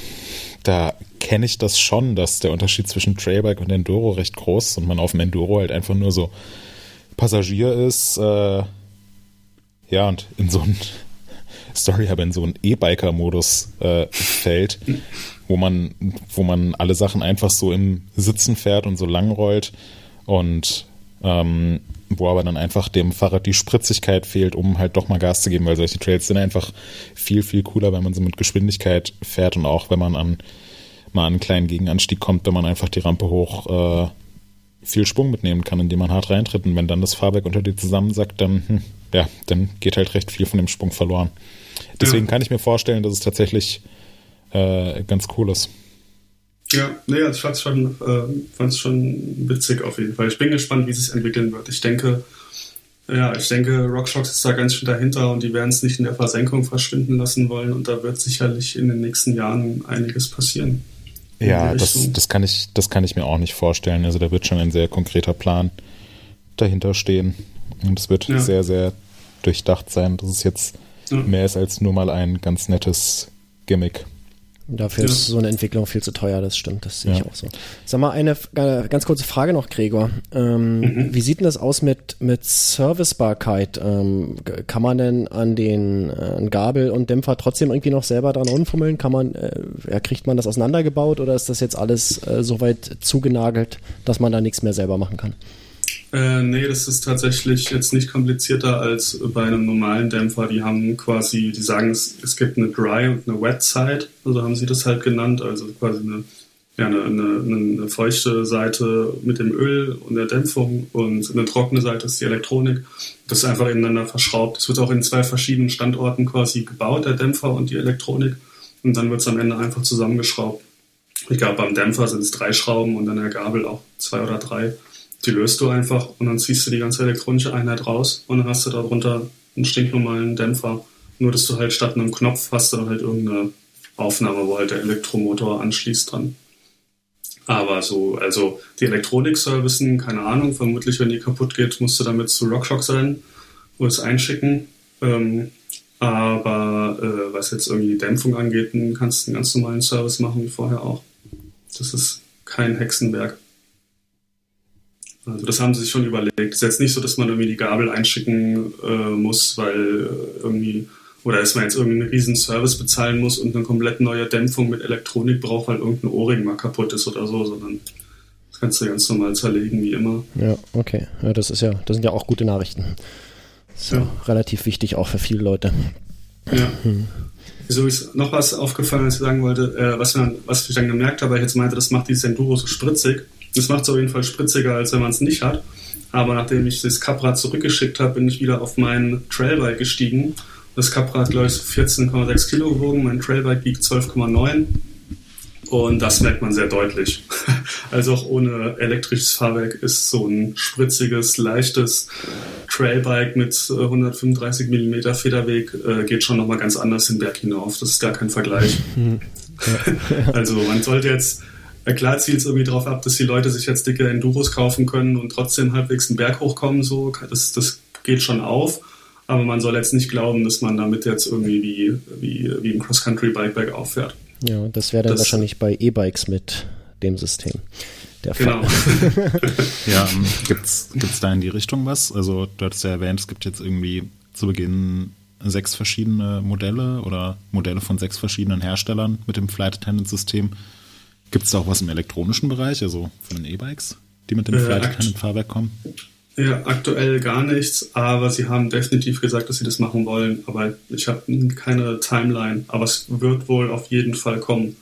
Es ist halt nur die mhm. Frage, mhm. wann und in, in welcher ja. Form, ob es ganz genauso kommt oder ob sie sich irgendwas überlegen, um das mit dem E-Bike-Akku zu verbinden, was ich mir nicht so vorstellen kann, weil ich glaube nicht, dass RockShox Lust auf Kabel hat. Ich denke, die wollen alles ja. kabellos halten. Nee, das passt gar Aber, nicht in die Philosophie rein. Das äh, null. Nee, nee, won't, ja, won't nee. happen. Genau, aber es, es, soll wohl kommen, aber aktuell keine Chance als E-Biker. Hm. Äh, Nochmal hm. vielleicht eine Frage zu den äh, Herstellern an sich, mit denen zusammenarbeiten. Du hast gesagt, es gibt jetzt sechs Bikes oder sechs Hersteller, weiß ich gar nicht mehr genau. Äh, äh, vier Hersteller vier Hersteller, sechs Bikes. Sechs Bikes, genau. Ähm, ist denn da irgend, haben Sie dazu was gesagt, ob das ausgeweitet wird auf mehr Hersteller oder bleibt es jetzt bei den sechs? Äh, doch, das wird auf jeden Fall ausgeweitet. Das waren quasi so sechs exklusive Partner, mit denen sie das gelauncht haben. Aber da, ja, da kommt auf jeden Fall mehr. Aber keine Ahnung, wie oder wo oder was. Ich denke ja, wir können, ich denke, wir rechnen ja alle mit, dass 2022 von der Liefersituation her wahrscheinlich noch beschissener wird als dieses Jahr. Hm. Deswegen äh, würde ich jetzt mich auch nicht drauf verlassen. Jetzt hast du hier die Bombe platzen lassen. Wir erzählen dir die ganze Zeit, ja. dass, äh, dass, wenn 2021 mal vorbei ist, dass dann ja. alles wieder gut wird. Die Gregor will einfach in der nächsten Episode wieder dabei sein und dann ja. über Verfügbarkeiten reden im, im Handel. Sehr geil. Ja, darüber habe ich ja auch mal einen Artikel äh, geschrieben äh, vor einem Jahr. Jetzt schreibe ich wieder an was Neuem, aber nicht darüber aber ich bin wieder am Recherchieren. ähm, aber ja, also ich glaube, ich erzähle jetzt wenigen Leuten was komplett Neues, wenn ich sage, dass nächstes Jahr dann nicht so mega prall wird. Und deswegen will ich jetzt auch nicht mit rechnen, dass es nächstes Jahr auf einmal 40 verschiedene Flight Attendant Modelle gibt, aber die arbeiten sicherlich äh, mit Hochdruck daran, dass da mehr dazu kommt. Das denke ich jetzt schon. Nee, also ganz klar, nächstes Jahr wird es sechs verschiedene Modelle mit Flight Attendant Fahrwerk geben, nämlich die, die jetzt 2021 angekündigt wurden, wissen wir ja, von der Ankündigung bis zur tatsächlichen Verfügbarkeit vergeht ungefähr ein Jahr. Und dann kann man mal gespannt sein, was 2022 alles für 2023 angekündigt wird. Hm. Ja. Und irgendwann, irgendwann, bis wir die Räder kaufen können, sind wir so alt, dass wir von der ganzen Elektronik daran überfordert sind. Wahrscheinlich, ja. Ist das, ähm, würdest du sagen, das Flight Attendant Fahrwerk ist jetzt noch ein weiterer Schritt in Richtung Systemintegration und Simplifizierung ähm, der Fahrräder? Hm. Was war denn ein anderer Schritt in die Richtung? Also was meinst du damit genau? Hm. Naja, wir haben ja, es ist ja, ist ja immer wieder ein Thema bei uns, ähm, das, das Coole an den ganzen Mountainbikes ist ja, dass du theoretisch jedes, jedes Anbauteil austauschen kannst. Und jetzt haben wir doch immer mehr Fahrräder gesehen und immer mehr Lösungen an den ganzen Komponenten, ähm, die Teil eines, äh, Teil eines Systems sind. Ich meine, äh, das, das äh, Access-Schaltsystem ist jetzt auch nicht, nicht wirklich mit, also kannst du auch nicht so mixen, wie du das, wie du das mal wolltest. Und für mich ist, also, ja, äh, wenn du, wenn du einen äh, Super Deluxe Flight Attendant Dämpfer fahren willst, dann musst du dir zwangsläufig eine, eine Gabel mit Flight Attendant System ja. kaufen, weil, wenn ich dich richtig ja. verstanden habe, kann man die Gabel, äh, kann man den Dämpfer sonst nicht verstellen. Ähm, nee, genau, das, also es geht, das ganze Kontrollsystem sitzt in der Gabel drin. Der Dämpfer kann quasi alleine gar nichts. Ja, was ja jetzt ohnehin ähm, aktuell noch gar kein Thema ist, weil du kannst sie ja nicht nachträglich kaufen, sondern du kaufst ja ein, ja. ein Fahrrad damit. Aber ich finde es auch vor, vor diesem Hintergrund ganz spannend, weil wenn du dir natürlich jetzt ein äh, YT Capra Uncaged mit Flight Attendant Fahrwerk kaufst, dann wirst du dann nicht einfach mal eine andere Gabel einbauen. Also wirst nicht die Motivation nee. dazu haben, aber du, du kannst es jetzt auch einfach nicht mehr. Nee, genau, dann wäre es sinnlos. Finde ich eigentlich, das finde ich eigentlich auch einen ganz interessanten Aspekt von der ganzen, von der ganzen Flight Attendant Thematik. Ja, also, also meine eigene Frage zu beantworten. Ich, äh, ich denke, das ist ein weiterer Schritt in Richtung Systemintegration und den, ja. den Endkunden in deinem System auch so ein Stück weit gefangen halten oder ja. äh, für ja. eine stärkere Markenbindung zu sorgen. Ja, also es sagt der RockShox oder SRAM auch relativ offen, dass sie das Access-System weiter ausbauen würden. Und ich würde auch mal schwer damit rechnen, dass, dass es jetzt nicht die letzten Produkte waren, die damit funktionieren, sondern dass da, ich kann mir zwar gerade nicht so ganz vorstellen, was da noch kommen soll, aber da, ähm, wobei doch, ich kann es mir eigentlich vorstellen, aber ähm, da kommen sicherlich noch mehr Produkte dazu, die auch mit diesem System arbeiten und da machen sie jetzt kein Geheimnis draus, dass sie das quasi zu einem allumfassenden Netzwerk ausbauen wollen. Das ist ja klar. Und jetzt natürlich auch mit dem Flight Attendant System wird man jetzt auch nicht die Access-Schaltung runterwerfen, weil da allein dadurch, dass du die Trigger miteinander kombinieren kannst und das alles mit derselben App irgendwie verstellst und keine Ahnung was alles, es funktioniert einfach sehr gut zusammen. Warum sollte man das machen? Also du kaufst ja auch kein iPhone und spielst dann Android drauf. Weiß auch nicht, ob das geht. Wahrscheinlich schon. Markus, Markus hat es wahrscheinlich schon gemacht. Markus, nee, warum sollte ja. ich das machen? Ähm, aber es gibt sicherlich ein oder zwei Leute auf der Welt, die das machen können, ja. Ja, aber so klar, man kann es machen und irgendjemand macht es vielleicht auch. Vielleicht schafft es irgendjemand ein DI2-Schaltwerk mit einem Access-Trigger zu kombinieren aber das wird die Ausnahme bleiben und ja. natürlich ist die eher die, die Reaktion, dass man dazu tendiert, dann noch mehr, mehr Komponenten aus diesem System zu benutzen. Und SRAM ist ja eh sehr dahinter. Ich meine, die kannst ja mittlerweile alles an deinem Fahrrad außer dem Rahmen, wenn ich mich nicht und Reifen, Rahmen, Reifen, ja, ich glaube außer Rahmen und Reifen kannst du alles aus diesem Konzern erwerben, wenn du möchtest. Hm. Also da sind sie ja schon dahinter irgendwie. Hm. Ja, und außer Rahmen und Reifen gibt es mittlerweile auch, weil Rahmen stimmt auch nicht, außer Reifen gibt es mittlerweile auch alles am klassischen Bioakustik Pushbike äh, in elektronischer Form. das stimmt, ja. Also von, von elektrisch beheizbaren Griffen über äh, Flight Attendant Fahrwerk, äh, Access-Schaltung oder DI2-Schaltung, ähm, Power Meter in der Kurbelachse, elektrischer Sattelstütze. Äh, Tire Whiz, das hier den Luftdruck in den, äh, in den Reifen anzeigt. Ähm, ja, fehlen noch, fehlen noch Bremsen. Stimmt, die gibt es noch nicht. Ja, so ein äh, Energierückgewinnungssystem, das wäre super. Stuhlst irgendeinen Trail runter, stehst die ganze Zeit auf der Bremse, Bremsscheiben sind am Glühen und bergauf ziehst du alle ab. genau, ja ja. ja. Das Perfekte für so Cross-Country-Rennen. Mhm. Ja. Markus, hast du noch irgendeine Frage zum äh, Flight Attendant Fahrwerk? Nee, ich habe die ja äh, gerade, bin meine letzten beiden Fragen gerade losgeworden. Äh, alles gut, alles, alles gut, alles toll. Ja, okay. Bin gespannt, was ähm, es als, als nächstes elektronisches Gadget am Bike, was da kommen wird. Ähm, bin echt gespannt. Wird sicherlich noch mehr geben als Schaltung und Fahrwerk. Ich denke mal, dass früher oder später so telemetrieartige Systeme für einfachen Hausgebrauch kommen werden. Ja. Ah, eine Frage habe ich doch noch. Ähm, dieser Pedaliersensor, das ist aber kein Powermeter, ne? Der äh, stellt wirklich bloß fest, ob man gerade die Pedalen tritt oder ja, nicht. Ähm, genau, mehr okay. kann er nicht. Schade. Weil das wäre vielleicht auch nochmal so, eine, äh, so ein ganz nettes Extra gewesen, wenn sie da ein ein Leistungsmessgerät eingebaut hätten mit. Hätte wahrscheinlich eine eigene Kurbel erfordert, aber warum auch nicht. Und haben sie ja mit Quark eigentlich. Und sie haben jetzt auch ja, Time gekauft. Ist halt ein extra System, aber das hätte man oder das kann man auch beides in, in eins machen. Ja, weil ja. Das, äh, dieser Pedaliersensor ist, denke ich mal, eine Teilmenge der Funktionalität von dem, was so ein Powermeter hat. Also könntest du wahrscheinlich ja. ähm, das irgendwie mitverwenden. Weiß ich nicht, ob es da Pläne gibt, dass man da nicht beides braucht. Ja, weil ja, wobei also es natürlich auch den Preis nochmal in die Höhe treiben würde und Dann so der, der typische Endurist, weiß jetzt nicht, ob der so viel Interesse an einem, an einem Ach du, wer, sich, wer sich da schon so viel Elektronik an Spike macht, der, der will das wahrscheinlich auch haben. Der nimmt das einfach. Ja, wobei sie es ja schon absichtlich simpel gehalten haben. Es ist ja schon ein übersichtliches und simples System. Ähm, das heißt, äh, das Leistungsmessgerät würde dann einfach nur anzeigen, ob du reintrittst oder nicht. Ganz, genau. ganz simpel. falls du das, falls du es nicht alleine mitbekommen hast, ja. Ja, gibt dir dann auch immer so ein akustisches Signal. Wenn du reintrittst, dann surrt es. Genau. Ja. Okay. Kommen wir mal zu was anderem. Ähm, zu deinem Downhill-Vergleichstest, lieber Gregor.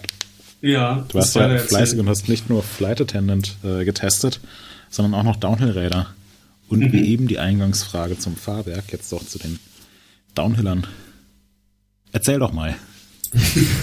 das ist immer eine gute Frage. Beste, beste Frage. Ja. Also äh, denkt ihr, äh, denkt ihr ans, äh, ans Satzende da bitte ein Fragezeichen, dann wird, wird ein Schuh draus. ja, also ähm, ich habe ähm, Ende der, dieser Saison vier verschiedene Downhill-Bikes aus dem Weltcup, also das war die Bedingung quasi, dass sie im Weltcup eingesetzt werden. Downhill Race Bikes quasi gegeneinander getestet. Alle ähm, vier waren ziemlich Vollgas ausgestattet, hatten 29 Zoll Räder vorne und hinten, weil ich das gerne fahre. Und weil die auch alle so lieferbar waren. Ich wollte es da relativ identisch haben. Die Modelle waren ein ähm, Track Session, äh, ich weiß gar nicht genau, wie es genau heißt. Ich sage einfach den, das Modell, Firmenmodell, ein Track Session Canyon Sender, ein Cube 215 und ein Propane Rage. Äh, alle relativ aktuell. Also das Canyon ist, glaube ich, das einzige, das letztes Jahr vorgestellt wurde. Ähm, das Cube, weiß ich gar nicht. Cube, glaube ich, Ende letzten Jahres vielleicht auch noch gerade ja, so zum Würde ich jetzt auch sagen, das, das war, glaube ich, auch 2020 ja. noch. Ja, das kann sein. Aber sehr zum Ende. Also beide Canyons Canyon haben auch gegen Ende der Saison. Ähm, genau, das Propane wurde vor wenigen Wochen erst vorgestellt und das Track zum Anfang dieser Saison. Also alles sehr aktuell. Äh, ich wollte eigentlich mehr Bikes haben, aber es ist nicht so einfach, äh, weil auch wir natürlich von den aktuellen Lieferproblemen betroffen sind. Und da muss man einfach sagen, dass sich jetzt im Downhill-Markt ja nicht ganz so viel tut wie vielleicht bei Trail- oder Enduro-Bikes. Sie werden jetzt nicht jedes Jahr komplett neu aufgelegt, die Räder. Und ich habe ja auch schon sehr viel getestet in den letzten ähm, Jahren. Deswegen war einfach die Auswahl nicht mehr so groß. Ähm, genau, und ich bin mit denen mehrere Tage nach Aniklino weg, äh, beziehungsweise auch, unter, auch bekannt unter dem Ortsnamen Bozida, gefahren. Das ist ein tschechischer Bikepark an der Grenze zum, zum äh, direkt an der deutschen Grenze in der Nähe von äh, Oberwiesenthal. Ist sehr empfehlenswert, ah. hat ein, seit ein paar Jahren einen sehr schnellen Lift und äh, extrem geile, abwechslungsreiche und sehr unterschiedliche Strecken. Und da sind wir die gegeneinander gefahren. Und wir, das bin ich und äh, noch der Lukas Rahm. Der Lukas ist immer ganz gut äh, Downhill-Rennen in Deutschland gefahren, stand auch mal bei Weltcups an den Start. Äh, hätte sich in La Bresse mal fast sehr gut qualifiziert, bevor er sich dann vor meinen Augen durch, eigentlich vor dem Sucher meiner Kamera, es gibt ein Foto davon, voll aufs Maul gelegt und den Tape verheddert hat. es, es, tut mir sehr leid für ihn, aber ähm, ja, hat seinen großen Moment leider ruiniert. Er war wirklich extrem gut unterwegs. Ich glaube, er war irgendwie zwischendurch in äh, Top 25 oder sowas unterwegs. Im Weltcup, im Nassen und dann hat er es äh, leider verkackt. Aber der ist mit mir gefahren, das war nochmal sehr interessant. Ähm, ich fahre zwar oft mit schnellen Leuten, aber Lukas ist dann ein sehr methodischer Typ und einfach nochmal eine ganze Ecke schneller als ich. Und äh, da war das schon immer sehr spannend, sich auszutauschen. Wir sind auch beide ungefähr gleich schwer und gleich groß, deswegen hat es gut gepasst. Und dann sind wir das ein paar Tage lang gefahren, immer im Wechsel. Und dann hatten wir viele Eindrücke. das ist bei so einem Test. Genau. Reicht es als erste Erklärung, worum es geht? Das reicht als erste Erklärung, um was es geht. Mir reicht das äh, auch. Zweite Frage, welches Rad ist Zweite Frage, welches Rad ist das Beste? Was muss, ja, ich, was muss ich mir kaufen? ja. das, das kommt drauf an, was du möchtest, wie so oft. Ja, es ist schwierig. Also, wir haben da, ähm, wir, wir vergeben ja immer so Badges. Und ich sag mal, wenn du jetzt der Hardcore Downhill Racer bist, sagst dir, ich will beim, beim European Cup oder vielleicht auch mal im Weltcup äh, am Start stehen auf krassen Strecken, die sind schnell, die ballern und ich will überall richtig viel Grip und Kontrolle haben, dann äh, und Geld spielt keine Rolle, dann würde ich zum Track Session greifen. Das ist schon ein beeindruckendes Ding. Das kann man nicht einfach sagen. Das ist wirklich krass. Ich bin echt nicht so mega der High Pivot Fan äh, muss ich gestehen. Ich, ich, bin schon ein paar Räder mit dem System jetzt gefahren. Es hat mich noch nie so richtig überzeugt. Aber ich finde, Track hat da einen extrem guten Job gemacht. Das, es ist ja auch eher so, das habe ich auch im Artikel ein bisschen geschrieben, es kommt jetzt ja wieder als neue Hype-Wort auf, es ist ja eher so ein Mid-Pivot-Rad. Also der, ja, der ich wollte gerade sagen, es ist ja gar kein High-Pivot. Ja, genau. Also jetzt hatten, hatten, ich denke mal, die meisten Zuhörer werden ja wissen, was es ist. Das heißt, dass der Drehpunkt sehr hoch ist und dadurch die, das Hinterrad eben Hindernissen nach hinten und nicht so nach oben vorne ausweicht. Und beim Track ist der zwar so hoch, dass man die Kette am Drehpunkt vorbei lenken muss, weil eben sonst die Kette an der Kurbel zieht und dadurch die Kurbel von unten in den Fuß reinschlägt.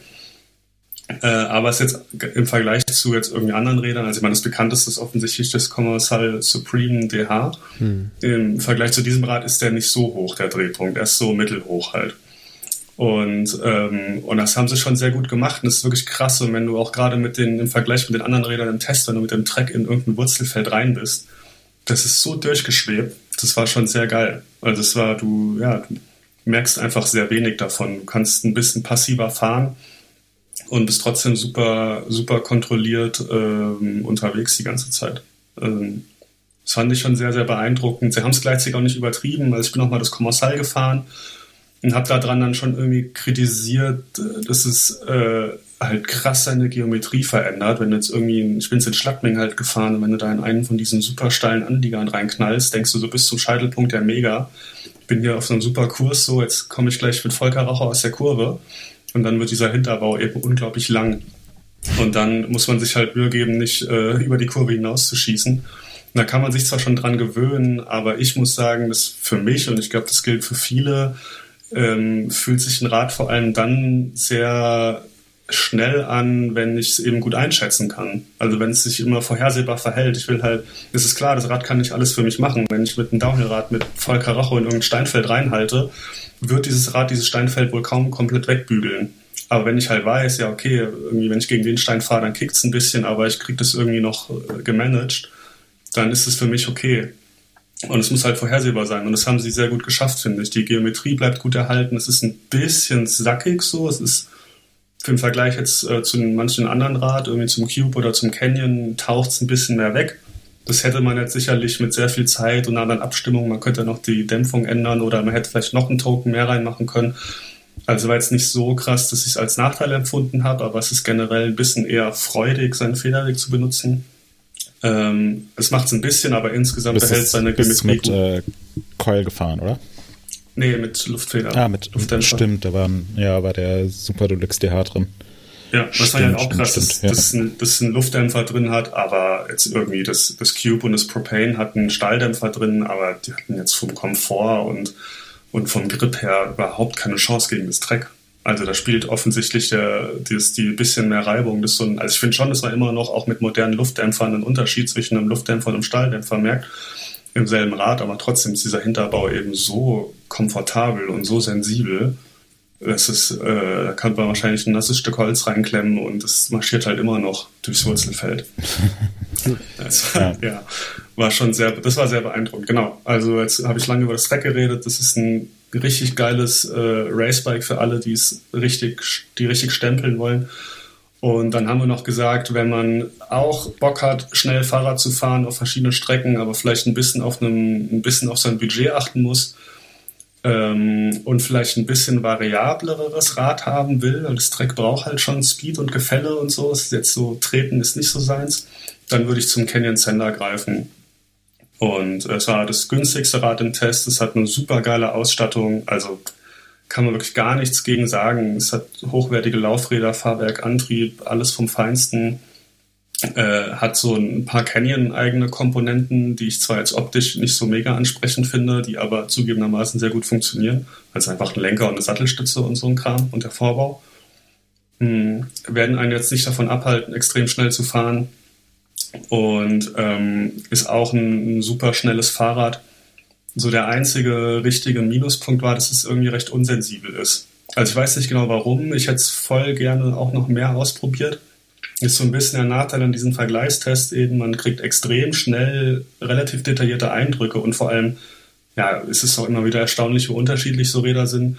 Aber es ist natürlich klar, dass ich jetzt nicht irgendwie wochenlang rumrennen kann und kann auch einen anderen Dämpfer besorgen und einen Tune mal hier ändern und dies und das. Wenn ich das mit allen vier Rädern mache, dann bin ich auch in zwei Jahren am Testen.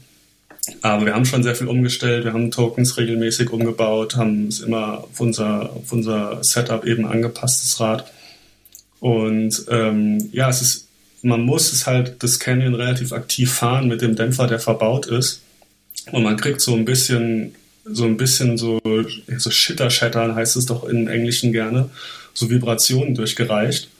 Aber je schneller man fährt, desto weniger wird es. Und das fand ich sehr motivierend irgendwie. Und dann, und vor allem je gröber so grobe Schläge nimmt das tipptopp weg. Und du denkst vielleicht so auf den ersten Metern, die so ein bisschen bikeparkig sind, dachte ich dann so, boah, ist ja jetzt nicht so bequem. Wie wird denn das, wenn es grob wird? Aber sobald es grob wird, ja, bleibt es eigentlich genauso. Es fährt halt super, super stabil durch dicke Steinfelder und nimmt die weg und hat Grip. Aber ja, es ist, ist so der einzige Nachteil daran war, dass es jetzt gerade im Vergleich zum Trek war es halt so ein, hat so ein bisschen vibriert und manchmal so ein bisschen geflattert. Aber es wurde besser, je aggressiver man es gedrückt hat, eigentlich, würde ich sagen, was einem Racer entgegenkommen sollte. Und ich hatte so ein bisschen das Gefühl, dass man es mit einem, mit einer anderen Dämpfungsabstimmung, glaube ich, also es wundert mich, ich weiß nicht, woher es sonst kommen soll. Ich denke, ich denke, wenn man den Dämpfer ein bisschen anders abstimmen würde oder man einen Stahldämpfer drin probieren würde, wäre das, müsste das, muss das zu beheben sein. Genau. Mhm. So viel zum Kennen. Auch ein sehr, sehr, sehr cooles Rad. Und wie gesagt, ich fand, also die Ausstattung haben sie wirklich extrem gut gemacht. Gibt es gar nichts zu meckern. Ja. Auf der äh, Canyon-Website ist es übrigens auch mit unserem äh, Tipp-Preis-Leistung-Badge abgebildet. Sehe ich gerade. Oha. Ja, das haben sie mir erzählt, dass sie das machen wollen, aber ich habe es noch gar nicht gecheckt selber. Cool. Ja, nee, haben sie tatsächlich gemacht. Steht auch äh, dabei, steht auch dabei preisgekrönt. ja, wirklich. Muss aber, muss aber Trek mal gucken, muss man Trek mal auf die Finger klopfen. Ich weiß nicht, ob die es gemacht haben. Ja, schau ich mal kurz.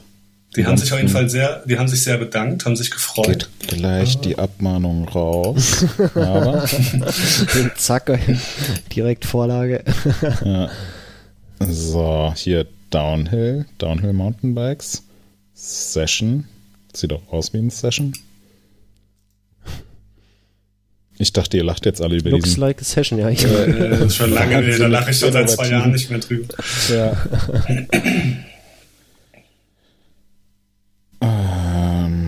So. Testberichte. Nee, das ist aber hier Testberichte von Track-Nutzern. Was? ist ein Testbericht, fünf Sterne. Vorteile? Nein, Vorteile. Nachteile? Nein, Nachteile. Hat irgendjemand das nicht ganz verstanden? Ja. Ah, hier, Fazit. Ja, ich würde es einem Freund empfehlen. oh ja. Okay. Ähm, ja, willst du noch kurz was zu, äh, zu Cube und Propane sagen? Oder sind wir schon so fortgeschritten in der Zeit, dass wir das skippen? Äh, nee, kann ich gerne machen. Gut, du ähm, entscheidest, ja. Genau, äh, achso, ja, also kann ich. Äh, genau, ja. das Cube. Äh, das aufs Cube war ich extrem gespannt, muss ich sagen. Ich bin das alte Alu 29er recht viel gefahren. Ich habe damals, es war super cool, als 29 Zoll aufkam, ähm, hatte ich halt die Idee, ein identisches 29 Zoll und 650B Bike mal eine Saison gegeneinander zu fahren. Äh, also bin damals noch relativ viele AXS European Cup Rennen gefahren. Zwar sehr mittelmäßig, aber ich war dabei. Und ähm, ja, hatte quasi so die Idee, da halt mitzufahren und dann irgendwie mal in der Quali das eine Rad, im Finale das andere Rad und dann mal gucken, wie das auf verschiedenen Strecken so ist, wie das sich über so ein Wochenende entwickelt und dann natürlich damit auch irgendwie auf einer mir bekannten Strecke so Back-to-Back-Fahrten zu machen. Und das habe ich auch gemacht damals und das ging, weil Cube mir, es gab noch so gut wie keine 29er-Bikes. Das war 2017, glaube ich. Äh, oder 18, weiß es gar nicht mehr. Und Cube hat mir dann, hat mir dann zwei Räder gegeben, das aktuelle 650B-Rad von ihnen und halt den 29 Zoll, damals noch Prototyp, der dann aber ein paar Monate später in Serie rauskam. Und das heißt, bin ich dann sehr lange gegeneinander gefahren, war sehr interessant. hat nicht ganz so detailliert geklappt, wie ich wollte, weil ich mich übelst auf die Schnauze gelegt habe und monatelang verletzt war. Aber hat trotzdem ganz gut funktioniert und war ein sehr cooler Vergleich damals, fand ich. Und hat mir mega krass viel Spaß gemacht. Und dann hatte ich eben sehr lange dieses Fahrrad und kannte es sehr gut. Und ähm, ja, dann war ich sehr auf das neue Rad gespannt. Jetzt äh, Carbon statt Alu, immer noch ein Viergelenker Hinterbau. Sieht eigentlich ähnlich aus, aber ist echt sehr hübsch geworden, finde ich. Also ich glaube, das Cube könnte den Design Award gewinnen, auch wenn es wahrscheinlich das klassischste Design ist, das man einem Mountainbike verpassen kann. Es sieht einfach aus wie ein Mountainbike, wie man sich es vorstellen würde, aber ich finde, es ist extrem dynamisch und schick gemacht. Äh, genau, und das alte Rad hat so ein bisschen das Problem gehabt, dass es halt ein bisschen sackig und sehr linear war. Also selbst ich musste damals ich war damals noch leichter, ich habe so knapp 70 Kilo gewogen und hatte einen Luftdämpfer drin, der komplett bis Oberkante, Unterlippe mit äh, Tokens vollgestopft war, ähm, um da genug Gegenhalt zu bekommen. Und dann haben sie jetzt das neue Rad sehr, sehr progressiv gemacht. Und da war ich sehr gespannt drauf. Und ähm, also der Lukas war zwischendurch extrem angetan vom Cube. Ist es echt, glaube ich, fast am meisten gefahren. Immer noch so am Ende vom Tag, ah oh ja, müssen wir mit dem Cube fahren, wir mal checken, wie das so geht. Und, ist, und ähm, ich musste echt viel rumbasteln, um mit zurechtzukommen, weil es ist ein extrem, extrem, extrem progressives Rad. Das ist schon krass. Und du stehst, also ich finde, man, ich habe dann irgendwann immer weichere Federn eingebaut. Aber das Problem, wenn du so ein progressives Rad hast und baust eine weichere Feder ein, dass du das quasi am Ende vom Federweg das Rad immer noch sehr, sehr hart, aber am Anfang wird es eben sehr, sehr, sehr weich. Und dann stehst du halt extrem tief drin und stehst halt auch sehr, sehr schnell in diesem progressiven Ende vom Federweg. Und das Gefühl hatte ich die ganze Zeit. Und wir haben dann auch uns einfach, also haben wir mal, hat der Lukas mal angehalten und hat mich angeguckt, wie ich damit durch ein Steinfeld fahre. Und es war halt offensichtlich, dass das Fahrrad unter mir nicht viel macht. Also es war einfach sehr, sehr, sehr, sehr statisch. Und, ähm, und dadurch habe ich dann auch, als ich so eine weiche Feder drin hatte, habe ich halt irgendwann auch gestanden wie an so einer Bar, weil ich halt so, weil das Tretlager halt auch so nach unten gegangen ist, weil ich so tief im Rad gestanden habe, dass der Lenker mir dann so hoch wurde obwohl ich einen sehr hohen Lenker mag. Also ich musste sehr, sehr viel mit rumexperimentieren und muss zugeben, dass ich mich bis zum Ende nicht so mega wohl drauf gefühlt habe.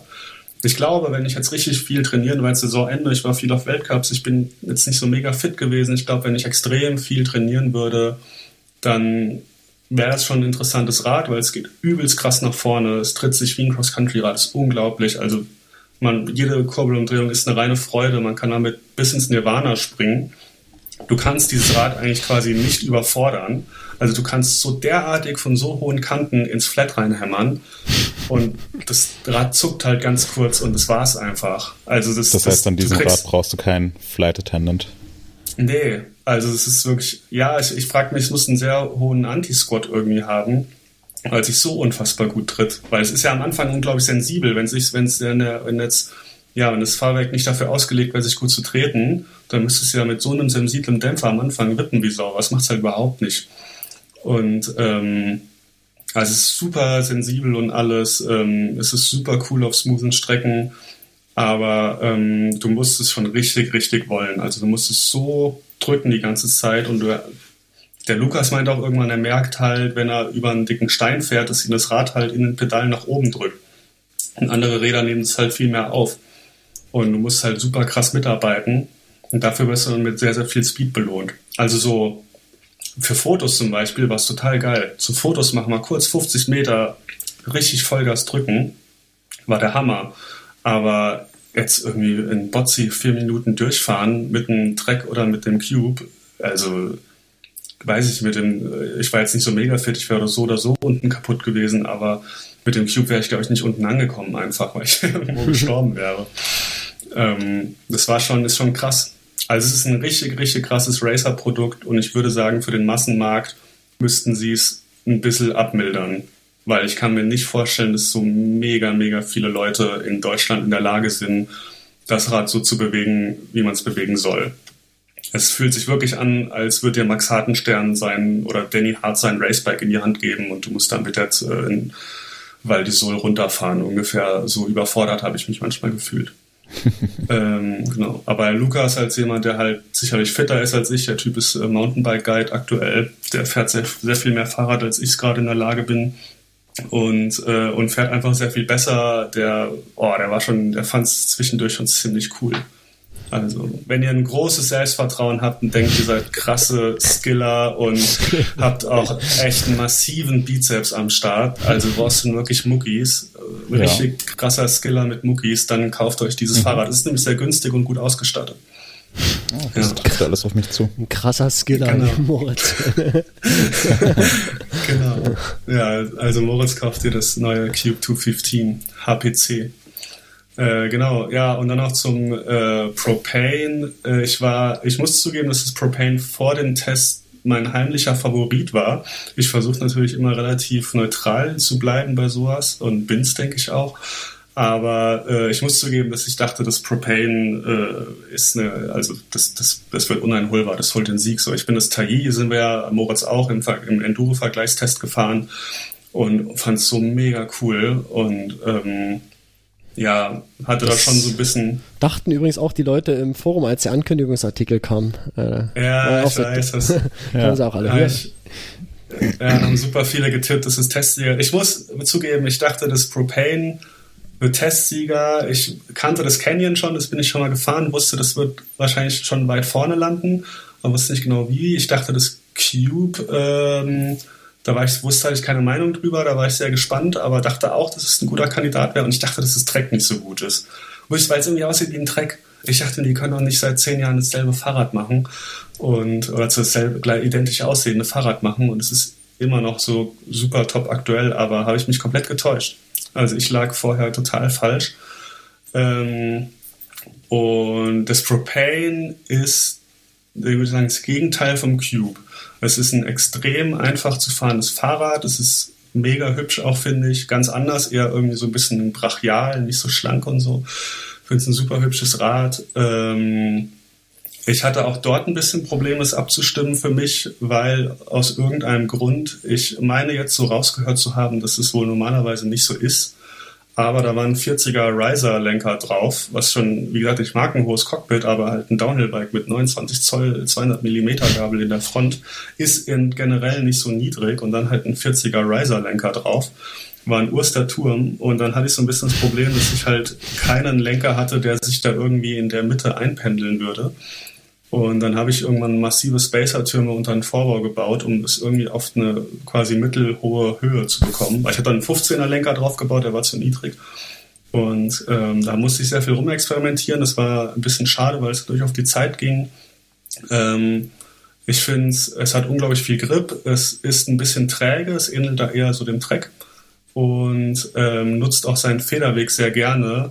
Und wir hatten so beide ein bisschen das Gefühl, wenn du in den absoluten Grenzbereich gehst und wirklich so bist, dass du nicht mehr nonstop die ganze Zeit dein Rad kontrollierst, sondern manchmal auch irgendwo dich einfach wo reinknallen lässt und irgendwie drauf verlässt, dass das schon regelt, dann sackt es ein bisschen zu sehr weg. Das ist einfach schon ein bisschen zu, das also noch krasser als beim Trek so. Es ist halt, dass du das Gefühl hast, du stehst extrem tief hinten drin und dann habe ich irgendwann die, die äh, Low-Speed-Compression extrem erhöht und den, äh, und den Rebound ein bisschen verlangsamt, um es halt ruhiger zu bekommen, dass du nicht mehr so viel arbeitet.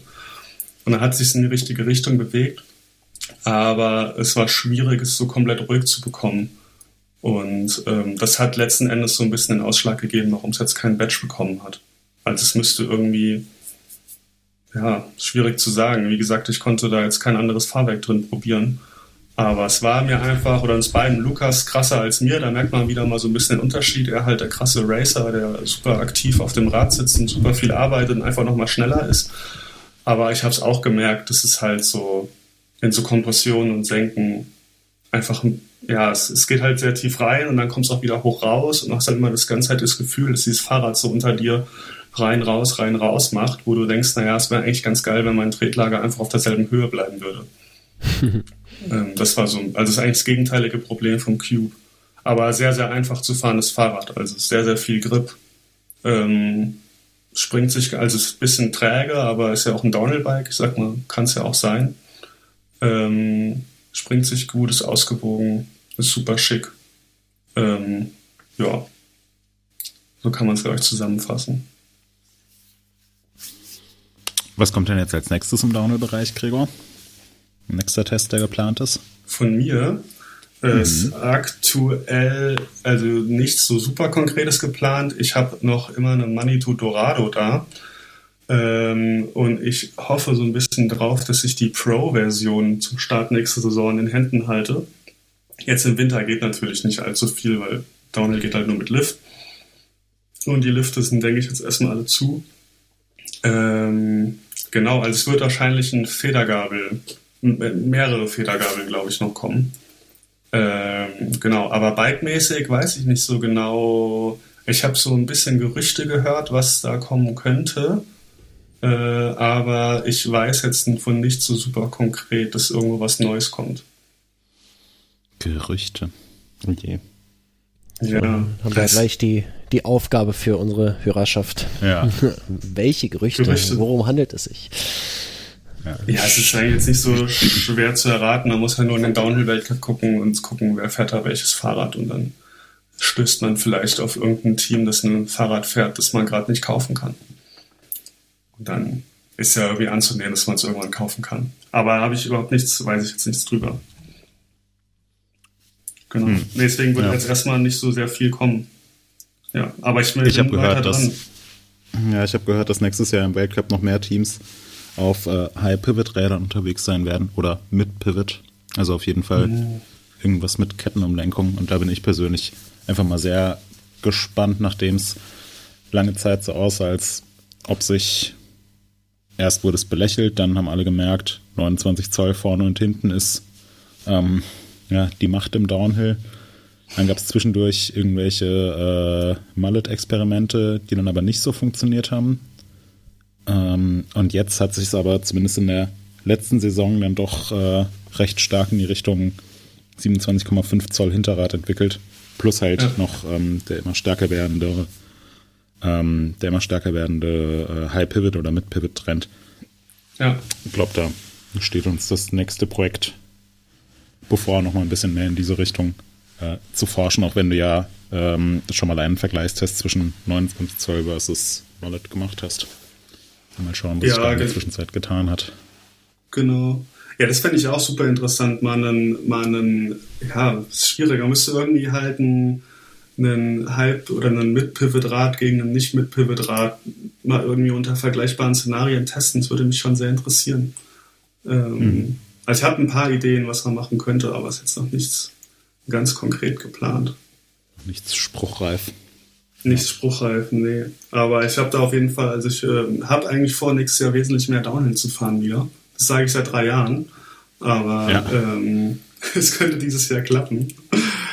ähm, genau. Und dann schauen wir mal. Ich will auf jeden Fall an dem Thema dranbleiben und macht es mega Spaß. Und solange es die Leute interessiert, werde ich da auch äh, weiterhin machen. Und ich glaube, auch wenn es die Leute nicht interessiert, werde ich da weiterhin was machen. Weil es mir einfach Spaß Sehr macht. gut. Das ist eine schöne Einstellung. Ja. Ähm, wollen wir noch zu unseren Neuerwerbungen und Empfehlungen kommen? Ja, müssen wir ja. Äh, Das können wir nicht auslassen. Äh, Muss, muss ja. flippen die Leute ja aus. ja. Und äh, das äh, in dieser Woche sowieso, äh, wo wir erfahren, was Gregor sich gekauft hat und vor allen Dingen, was du dir gekauft hast. Was ich mir gekauft habe. Ja, War das jetzt schon deine Frage? ja. Ja, ich, ich habe mir nicht viel gekauft, aber äh, ich habe eben ähm, die Info bekommen, dass äh, das Paket mit meinen neuen Schuhen bei uns ins Treppenhaus gestellt wurde. Das sind aber nicht die Rafa äh, die du in der letzten Episode Ach, erwähnt hast. stimmt, letztes Mal hatte ich mir auch schon neue Schuhe gekauft. Ich ja, weiß nicht, ob das Schuhe Mensch. nennen würde. Äh, Gregor, ich glaube, da äh, musst du mal ganz schnell deine Klappe halten. Um diese Schuhe bisher getragen zu haben, kannst du da gar nicht mitreden. ähm, nee, ich äh, habe mir einfach äh, neue, neue Vans bestellt, weil meine aktuellen Schuhe jetzt sehr durchgelatscht waren. Klassiker. Ja, Aber ob die an die Rafa äh, Adiletten rankommen, das wage ich zu bezweifeln. Mit denen bin ich immer noch sehr, sehr zufrieden. Also, wer auf der, äh, wer auf der Suche nach einem Geschenk für Weihnachten ist oder einfach sein Leben verbessern möchte, der sollte sich diese äh, Rafaletten kaufen und beim Checkout den Code Moritz100 angeben. Dann Ja. gibt es vielleicht einen kleinen Rabatt. genau. Die sind auch Lothar Matthäus approved, also könnt ihr bedenkenlos zuschlagen. ja, Genau. Sehr cool. Äh, Gregor, Du hast hier schon wieder komische Dinge zu stehen. Äh, ich bin gespannt. Ja, darf ich, also es, es gilt es noch so, dass ich quasi alles als Neuerwerbung gilt, seitdem ich das letzte Mal dabei war. Ach so. Da habe ich mir sehr viel gekauft. Also seit dem letzten Mal habe ich mir wieder ein Auto gekauft. Mal wieder ein Auto. Ähm, aber das ist jetzt natürlich auch schon länger her. Und äh, also kürzlich bin ich jetzt umgezogen, das heißt, ich habe mir sehr viele Möbel gekauft, aber das ist jetzt alles nicht so spannend. Aber ich habe mir äh, tatsächlich so Standlautsprecher gekauft. Also ich glaube, die langweiligsten Standlautsprecher, die man sich kaufen kann, nämlich so Teufel, wie heißen die? Teufel Ultima 40 oder irgend sowas. Ich habe keine Ahnung, ich habe schon wieder vergessen. Hm. Ich bin nicht so mega audiophil. Aber ich glaube, das ist so der Abs ja, genau. Ja, das ist so also der, der, der, der Golf unter den Standlautsprechern. Äh, irgendwelche krassen äh, Nerds werden mich jetzt wahrscheinlich schelten. Aber ich muss sagen, die sind sehr, sehr gut. Und äh, ja, finde ich interessant, also dass du, dass du so Standlautsprecher kaufst. Heute kaufen ja alle Leute irgendwie nur noch so HomePod und Alexa und so ein Quatsch. Ja. Und das ist ja, ja das genaue Gegenteil davon. Finde ich gut. Ja, ich hatte ähm, das also ich hatte in meiner alten Wohnung, das war sehr komisch, die hat vorher ähm, einen Kommilitonen von mir, der hat da drin gewohnt, dessen Eltern haben sehr, sehr viel Geld, dann haben die ihn gekauft und dann ist er ausgezogen und weil sie halt sehr viel Geld haben, hat er einfach so ein 5.1 Surround Sound System drin gelassen. Und dann bin ich da eingezogen zur Miete und hatte halt diese Boxen und da habe ich mir so, um die halt anzusteuern zu können, habe ich mir halt so einen dicken AV-Receiver gekauft. Der musste auch ganz schön Power haben, damit er die halt, äh, diese Standlautsprecher und Surround-Satellitenboxen äh, und keine Ahnung was ansteuern konnte. Und jetzt bin ich auf jeden Fall wieder ausgezogen aus der Wohnung. Jetzt habe ich halt diesen super dicken AV-Receiver, aber keine Boxen mehr. Das ist ein Teufelskreis. Die Boxen da lassen? Ja, ja, die waren Konntest nicht mir, die Boxen die waren nicht aus der mitnehmen? Wohnung. Ich hätte, also ich ja. glaube ehrlich gesagt, ich hätte die einfach mitnehmen können und die hätten es im Leben nicht gemerkt, weil die gucken sich die Wohnung eh nie an. Aber ich bin natürlich ein ehrlicher Mensch und habe jetzt nichts geklaut. Ähm, es war, war sehr, ja, es ist, ähm, mit so Leuten, die so viel Geld haben, umzugehen, ist auf jeden Fall sehr spannend. Und ähm, die haben unglaublich viel Zeug einfach in der Wohnung gelassen und dann, ich habe auch nie eine Übergabe oder irgendwas mit denen gemacht. Und es hat die halt überhaupt nicht interessiert. Und äh, ja, auf jeden Fall lange Rede, kurzer Sinn. Jetzt habe ich halt den AV-Receiver gehabt und brauchte halt Boxen. Und da habe ich mir halt immer diese Teufelboxen gekauft und ich finde es irgendwie geil. Ich bin nicht so mega überzeugt von diesen ganzen, es gibt auch mittlerweile so Soundbars und so ein Scheiß. Meine Eltern haben sowas und ich fand es immer nicht so mega geil. Das legt man sich und unter die Glotze, ne? So quer hin. Ja. Genau, und das soll, das, das Ding von meinen Eltern ist auch irgendwie, das soll dann auch Surround Sound machen, indem es irgendwie den Raum ausmisst und dann quasi den Schall so an den Wänden reflektiert, dass der halt auch gefühlt von hinten kommt. Ich finde, es funktioniert nicht so mega geil. Und ähm, jetzt habe ich halt nur, ich habe mir jetzt nicht so, ich habe mir keinen Surround, ich habe nur die beiden Standlautsprecher gekauft. Und oh, 2.1. Ja, genau. Genau. Ich, äh, du kennst dich aus, du bist Experte. 2.0 ist das ja. doch, oder? Nee, ich glaube, ich ja. weiß nicht, wofür das Punkt 1 steht. Ja, das ein, äh, zwei sind zwei Mitten- und Hochtöner und eine Bassbox. Also drei Boxen insgesamt. Und ist natürlich doof, wenn man dann einen dabei hat, der sich tatsächlich auskennt. Und 2.0 ist, du hast zwei Boxen. Stereo haben wir früher dazu gesagt. Nee, das ja, ist so ein Stereo. Dual Mono. ja, okay, ich habe keine Ahnung, auf jeden Fall, ich habe wirklich null Ahnung, aber ich habe Ohren. Und ich würde sagen, die Dinger. Null Ahnung, aber Ohren. Toll. Ja. Ich, ich würde sagen, diese beiden Dinger stellen diese ganzen komischen äh, sonst was für Solutions, Soundbars und Bluetooth, äh, keine Ahnung, Mini-Lautsprecher so derartig in die Ecke. Also das merkst du halt schon, die knallen schon ganz gut rein kann man jetzt nichts gegen sagen. Ist schon ein sehr guter Sound einfach. Ein sehr, und ich finde, es macht auch einen Unterschied irgendwie. Auch so gerade beim Film gucken. Ich finde, es macht äh, so einen krassen Unterschied, ob du einen Film mit einem geilen Sound guckst oder nicht. Ob du da die verschiedenen Feinheiten raushörst und so. Ja. Musst du da in dem Haus auf andere Ey. Leute Rücksicht nehmen oder kannst ja. du da einfach äh, die Dinger nee. scheppern lassen, wie, dir lust, wie du lustig bist? Ich wohne in so einem Anbau jetzt, so immer so eine Nettwohnung. Und das heißt, über mir bin ich und unter mir ist gar nichts. Und äh, deswegen kann ich da Vollgas. Neben mir ist ein Garten. Deswegen, ähm, oder die, auf der anderen Seite halt die Außenwand von dem Gebäude. Aber ich kann es da, ah. also bisher hat sich noch niemand beschwert und ich habe es wirklich schon ganz schön knallen lassen. Ja, wahrscheinlich äh, hämmern die Nachbarn immer gegen die Wand und du hörst es einfach nicht. Also ich, genau. ich, äh, ich habe so eine äh, so ein integriertes Bose-System, mit dem ich super zufrieden bin und das kann ich aber auch maximal nur auf einem Viertel der Lautstärke laufen lassen, weil sonst halt bei mir die, die Nachbarn in der, im Mehrparteienhaus komplett ausrasten würden. Ah, okay. Deswegen äh, würde es also würde es weder mir noch meinen Ohren was bringen, wenn ich mir da irgendwelche äh, Boxen aus den 90ern hinstelle. ja. Aber, nee, aber ich, ich, hoffe, die, ich hoffe, du hast jetzt auch so einen, so einen riesigen, anderthalb Meter breiten Kenwood-Sticker in der nicht vorhandenen Heckscheibe von deinem neuen Auto drin. Ja. genau. genau. Ja, das ist ja, das, das ist ja Plan B, wenn, wenn ich irgendwann mal eine Wohnung habe, wo ich die Teufelboxen nicht mehr, äh, nicht mehr voll aufdrehen kann, dann baue ich sie mir in den Bus ein. Du brauchst da eine neue Lichtmaschine in der, in der Kiste wahrscheinlich, um die Dinger zu treiben. ja. Extra Batterien, geil. Kannst du mit deiner äh, Unterbodenbeleuchtung koppeln. genau. ja, nee, ja. Ist, äh, also ich finde, ich bin sehr begeistert und kann das, kann das sehr empfehlen. Bin da sehr oldschool. Habe ich keine Ahnung, aber konservativ. Würde ich sagen, bin ich in dem Thema, ja, Thema das, Boxen. Äh, geht, ja, geht ja oft miteinander einher, ne? ja, genau. Ja. Markus, hast du dir was? Oh, ich, oh, oh, ein Spiel. Ja, ich habe mir Markus. was gekauft. Jetzt nach langer und reiflicher Überlegung und weil es im Sale war, habe ich mir Red Dead Redemption 2 gekauft. Da hatte ich ja vor einigen Episoden auch mal gefragt hier nach Tipps und so. Und da hatten ja auch einige Leute geantwortet. Das ist dieser Pferdesimulator, oder? Genau, wo man genau so hier Bibi und Tina mäßig so durch die Gegend äh, äh, reiten kann. Und ich habe mir das am Wochenende irgendwie gekauft, weil ich viel Zeit hatte und nichts mit der Zeit anzufangen musste. Und dann habe ich ein bisschen angefangen zu spielen jetzt. Und ähm, ja, ist schon was ganz anderes als die Games, die ich zuletzt hatte, die alle irgendwie 100 Jahre später spielen. Oder noch, äh, noch weiter in der Zukunft.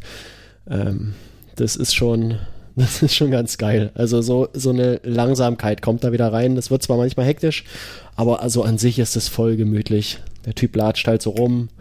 ist echt verglichen mit so anderen Spielen, wo du so Third Party hast, äh, läuft der halb so schnell. Und ja, pflückt so Zeug, äh, braut sich Dinge, knallt hin und wieder mal irgendwas ab. So, also ist schon, ist schon cool, macht Spaß. Ist äh, relativ kleinteilig. Ich glaube, das hatte wer war denn das? Ich glaube, Hans hatte das damals auch gesagt in, in den Kommentaren, dass man da doch schon ganz schön äh, mikromanagen muss teilweise. Das ist wirklich so. Aber so bis jetzt finde ich es find ich's noch ganz okay. Ähm, weißt du schon, wie es ausgeht? Nee, nee, nee. Ah. Ich habe ja gerade angefangen erst. Also ich glaube, ich bin bei 10% oder so jetzt. Mhm. Könnte ich dich jetzt massiv spoilern? Nee, mach mal nicht. äh, fänd ich ich fand das ja richtig geil bis Punkt, Punkt, Punkt. nee, nicht, nicht spoilern, das ist blöd. Ähm, Fände ich ja, schade. Aber ich fand es auf jeden Fall auch, ist auf jeden Fall mal mein, glaube ich, das, das Computerspiel, das mich am meisten beeindruckt hat. Ja. Oder Konsolen, ich habe es auf der Konsole gezockt, ja. natürlich. Nee, ich habe ja äh, Außer vielleicht ja. Nee, erzähl ruhig, außer. Nee, ich glaube, glaub, das, das GTA 5 und äh, God of War vielleicht, ja, das Neueste. Das okay. Die, die drei so. Ja, seid nächste Woche nochmal im Deutschlands besten Zocker-Podcast.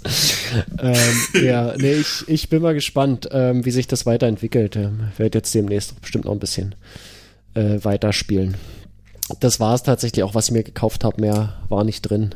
Also außer noch vielleicht ein paar Sensoren, aber da hatte ich letzte Woche ja schon, oder letzte Episode was zu erzählt, zu den äh, Sensoren, die ich hier überall im Haus verteilt habe. Da habe ich noch ein paar mehr gekauft, so, aber das ist jetzt auch nicht weiter spannend. Ähm, ja, mal gucken, was es in zwei Wochen zu berichten gibt. Dann äh, sehe ich, dass ihr alle Empfehlungen mitgebracht habt, alle außer Moritz. Ähm, Gregor, was möchtest du denn, was möchtest du denn empfehlen? Ähm, ich, äh, ja, ich habe jetzt ähm, äh, viel auch viel Zeit zu Hause gehabt leider und ähm, habe dabei zwei äh, Shows auf YouTube entdeckt, die mich extrem gefesselt haben, obwohl sie extrem dumm sind. Und die heißen, heißen ver verflixte Klicks und pfiffige Ziffern. Äh, ist von äh, Rocket Beans TV. Ein paar werden es vielleicht kennen. Das ist so ein so aus der Gamer-Szene stammender Online-Fernsehsender. Und ähm, die Show ist von Florentin Will und wie heißt der andere? Lars Paulsen. Und zwei Moderatoren. Und bei verflixte Klicks müssen sie YouTube-Videos gucken und erraten, wie viele Klicks die haben. Und es ist enorm lustig, weil die Videos wirklich enorm lustig sind. Also sie sind einfach teilweise so kacke. Und äh, man lacht sich schon darüber kaputt und die beiden moderieren das extrem genial, finde ich, weil sie wirklich, äh, ja, die können aus jedem Scheiß einen Gag machen. Das ist schon manchmal sehr lustig.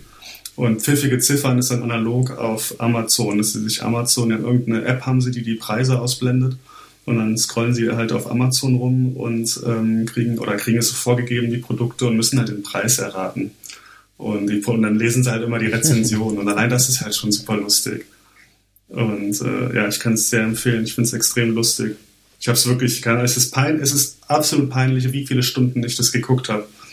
Aber ähm, es waren, ich weiß nicht, bestimmt 15 Stunden in den letzten 10 Tagen oder so. oh, ja. ja, das ist sehr lustig. Hm.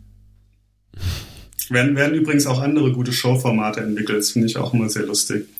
Äh, weiß nicht. Zum Beispiel äh, haben sie ein Judo-Video gesehen dann und dann sagen sie, dass das die Sportart ja nur funktioniert, weil alle dieselbe Jacke tragen. Und äh, eine Idee für ein Showformat wäre, einer von den, einer von den Redakteuren gegen einen olympischen Judoka, aber der Redakteur ist komplett nackt und darf sich mit einem Kilo Margarine einreiben. Super geil. Ich glaube, glaub, damit hat man diese Sportart so ausgehebelt. Wirklich. Es funktioniert ja. einfach nicht mehr. Ja. Das stimmt. Ich, wahrscheinlich, reicht es, wahrscheinlich reicht es schon, wenn du so einen weichen Kaschmirpulli trägst oder irgendwas enorm Kratziges. Oder einfach ich mal glaub, so richtig geil dann, geschwitzt dahin. ja, ich glaube allein dann, also Judo hängt wirklich komplett davon ab, dass man diese Jacke trägt. Ansonsten hat man überhaupt keine Chance. Lässt sich davon beim Judo auch so zwicken? Nee, das muss schon, das muss schon die Judo-Griffe sein, aber man muss ja einfach irgendwas Inkompatibles tragen. Also ich glaube, so ein sehr lockerer, dehnbarer Wollpullover würde wahrscheinlich auch gehen. da könntest du, dann, könntest du dann ihren Griff machen und du stehst einfach immer noch da und der Pullover ist unglaublich gedehnt. Drei Knoten in dem Pullover drin. Das interessiert dich einfach nicht. ja, ja finde find ich enorm lustig alles. Geil. ja. Super. Und das, äh, das, war, das waren deine Empfehlungen jetzt? Ja, genau, das okay. sollte man gucken. Und zwar binge-watchen. Sehr cool. Ist verlinkt in den Show Notes. Äh, könnt, ihr, könnt ihr euch klicken. Moritz, bei dir ist leer. Äh, Bleibt es dabei oder ja. bleibt äh, dabei? Nee, ich möchte gerne den Instagram-Account German Downhill Memes empfehlen. Finde ich, find ich super. sehr lustig. Richtig stumpf, aber geil. Der ist wirklich sehr lustig, ja. Sowas, sowas hat in Deutschland gefehlt. Ja, gibt es auch aus, aus äh, in Österreich auch. Hab gerade vergessen, wie er heißt. Der ist auch immer sehr lustig. Ah, den gibt's ja wirklich. Krass. Ach, da ist das mit dem Brechsand her. Verstehe. Geil. äh, sehr gut. Muss ja direkt mal folgen hier. Mega. Gefolgt bei Moritz Zimmermann. Ja, cool. Ähm, dann ich. Ich möchte eine Web-App empfehlen die mir empfohlen wurde, auch über Instagram in den privaten Nachrichten von, äh, von dem Felix. Vielen Dank für den Tipp. Und die auch der, der Braumeister Hans äh, empfohlen hat in den Kommentaren zur letzten Episode. Hat er mich gestern oder vorgestern den Link äh, auch gepostet. Die Seite heißt activityfix.com. Ähm, auf der Seite kann man seinen Strava-Account verbinden und kann dann seine Strava-Aktivitäten ähm, ja so im großen Stil verändern, also irgendwie umbenennen, Sachen am Titel anhängen, äh, das verwendete Bike automatisch festlegen anhand der Sensoren, die man bei der Fahrt aktiv hatte und so weiter. Ähm, das ist ziemlich cool und ziemlich umfangreich, was das Ding kann. Ich habe es selber noch nicht verwendet, ähm, habe mir das aber auf jeden Fall mal gebookmarkt, weil ich denke, das kann ich auf jeden Fall gebrauchen irgendwann. Ähm, guckt euch das mal an für die Leute, die das ein bisschen ernsthafter einsetzen dabei Strava. Ich denke mal, dass das ist ein äh, sehr, sehr cooles Tool. Ja, und damit sind wir auch durch soweit. Ähm, anderthalb Stunden oder so, ne? Weiß ich gar nicht. Wann haben wir angefangen? Das ja, ist auf jeden Fall eine okaye Zeit. Ähm, ich würde sagen, wir bedanken uns äh, schon mal beim Gregor, dass der da war, äh, mal wieder da war. Das ist immer, ist immer toll, wenn du da bist. Du hast immer viel zu erzählen, äh, viele interessante Sachen. Ja. Danke. Und ich hoffe, dass wir dich auch nicht zum letzten Mal hier gehört haben. Oder anders, ich gehe davon aus, dass wir dich nicht zum letzten Mal hier gehört haben. Und äh, ja, dann bleibt mir zu sagen, äh, mir hat es wieder Spaß gemacht. Äh, ich freue mich auf die nächste Episode in pünktlich zwei Wochen, denke ich mal. Mit äh, Hannes wieder. Und vielleicht mit einem anderen Gast, da sind wir gerade was am Plan dran. Und dann müssen wir mal schauen, wie die Artikelveröffentlichungslage dann aussieht bis dahin. Ähm, das werdet ihr, das werdet ihr dann mitbekommen, ob wir da einen Gast haben. Falls ja, wird es, glaube ich, spannend. Äh, ansonsten natürlich auch. Jo, ähm, ich weiß nicht, wie es euch geht. Wollen wir zumachen? Ja, können wir machen. Bier war super. Tschüss. Ach, das Bier haben wir vergessen. Genau. Ey, das, das Bier war das Rambier. Ich habe es heute nicht getrunken, aber ich habe es vor einer Weile getrunken und auch gar nicht so wenig davon am Stück. Und das ist, ist ein geiles Bier. Das ist ein, ein extrem kompatibles Bier, ähm, was gut funktioniert und was auch keine Kopfschmerzen macht. Das kann ich, glaube ich, so sagen. Ähm, ich fand das gut. Vielen Dank an den Sponsor. Wie hat's dir denn gefallen, Gregor? Äh, ja, ich fand's auch nicht so schlecht. Ähm, nee, ich fand's ganz gut. Ich habe auch viel davon getrunken. Dummerweise bin ich dann auf Cocktails umgestiegen irgendwann Ah, und habe davon Amateur. noch mehr getrunken. Amateur. Ja, hatte, noch, hatte auch Kopfschmerzen am nächsten Tag. Deswegen wünschte ich, ich wäre beim Scrambier geblieben. Und ähm, ja, fand's, äh, fand's auch gut. Gibt Ja. von mir äh, beide Daumen hoch. Sehr cool. Und Moritz, deine halbe, deine halbe Flasche hat dir auch geschmeckt, ne? Ja, die hat mir auch geschmeckt. Ähm, einziger Kritikpunkt ist dieser typische Biergeruch, ähm, der jetzt in meinen Klamotten hängt. Und in der Couch. Ja, der, pst, Achso, den haben wir nicht gehört. ja, das bitte rauspiepen. ja. Alles klar. Gut, Gut, an dieser. Stelle beenden wir das hier. Ja. War wieder sehr schön. Vielen Dank fürs Zuhören. Und unsere Fans. Und bis zum nächsten Mal. Bis bald. Tschüss.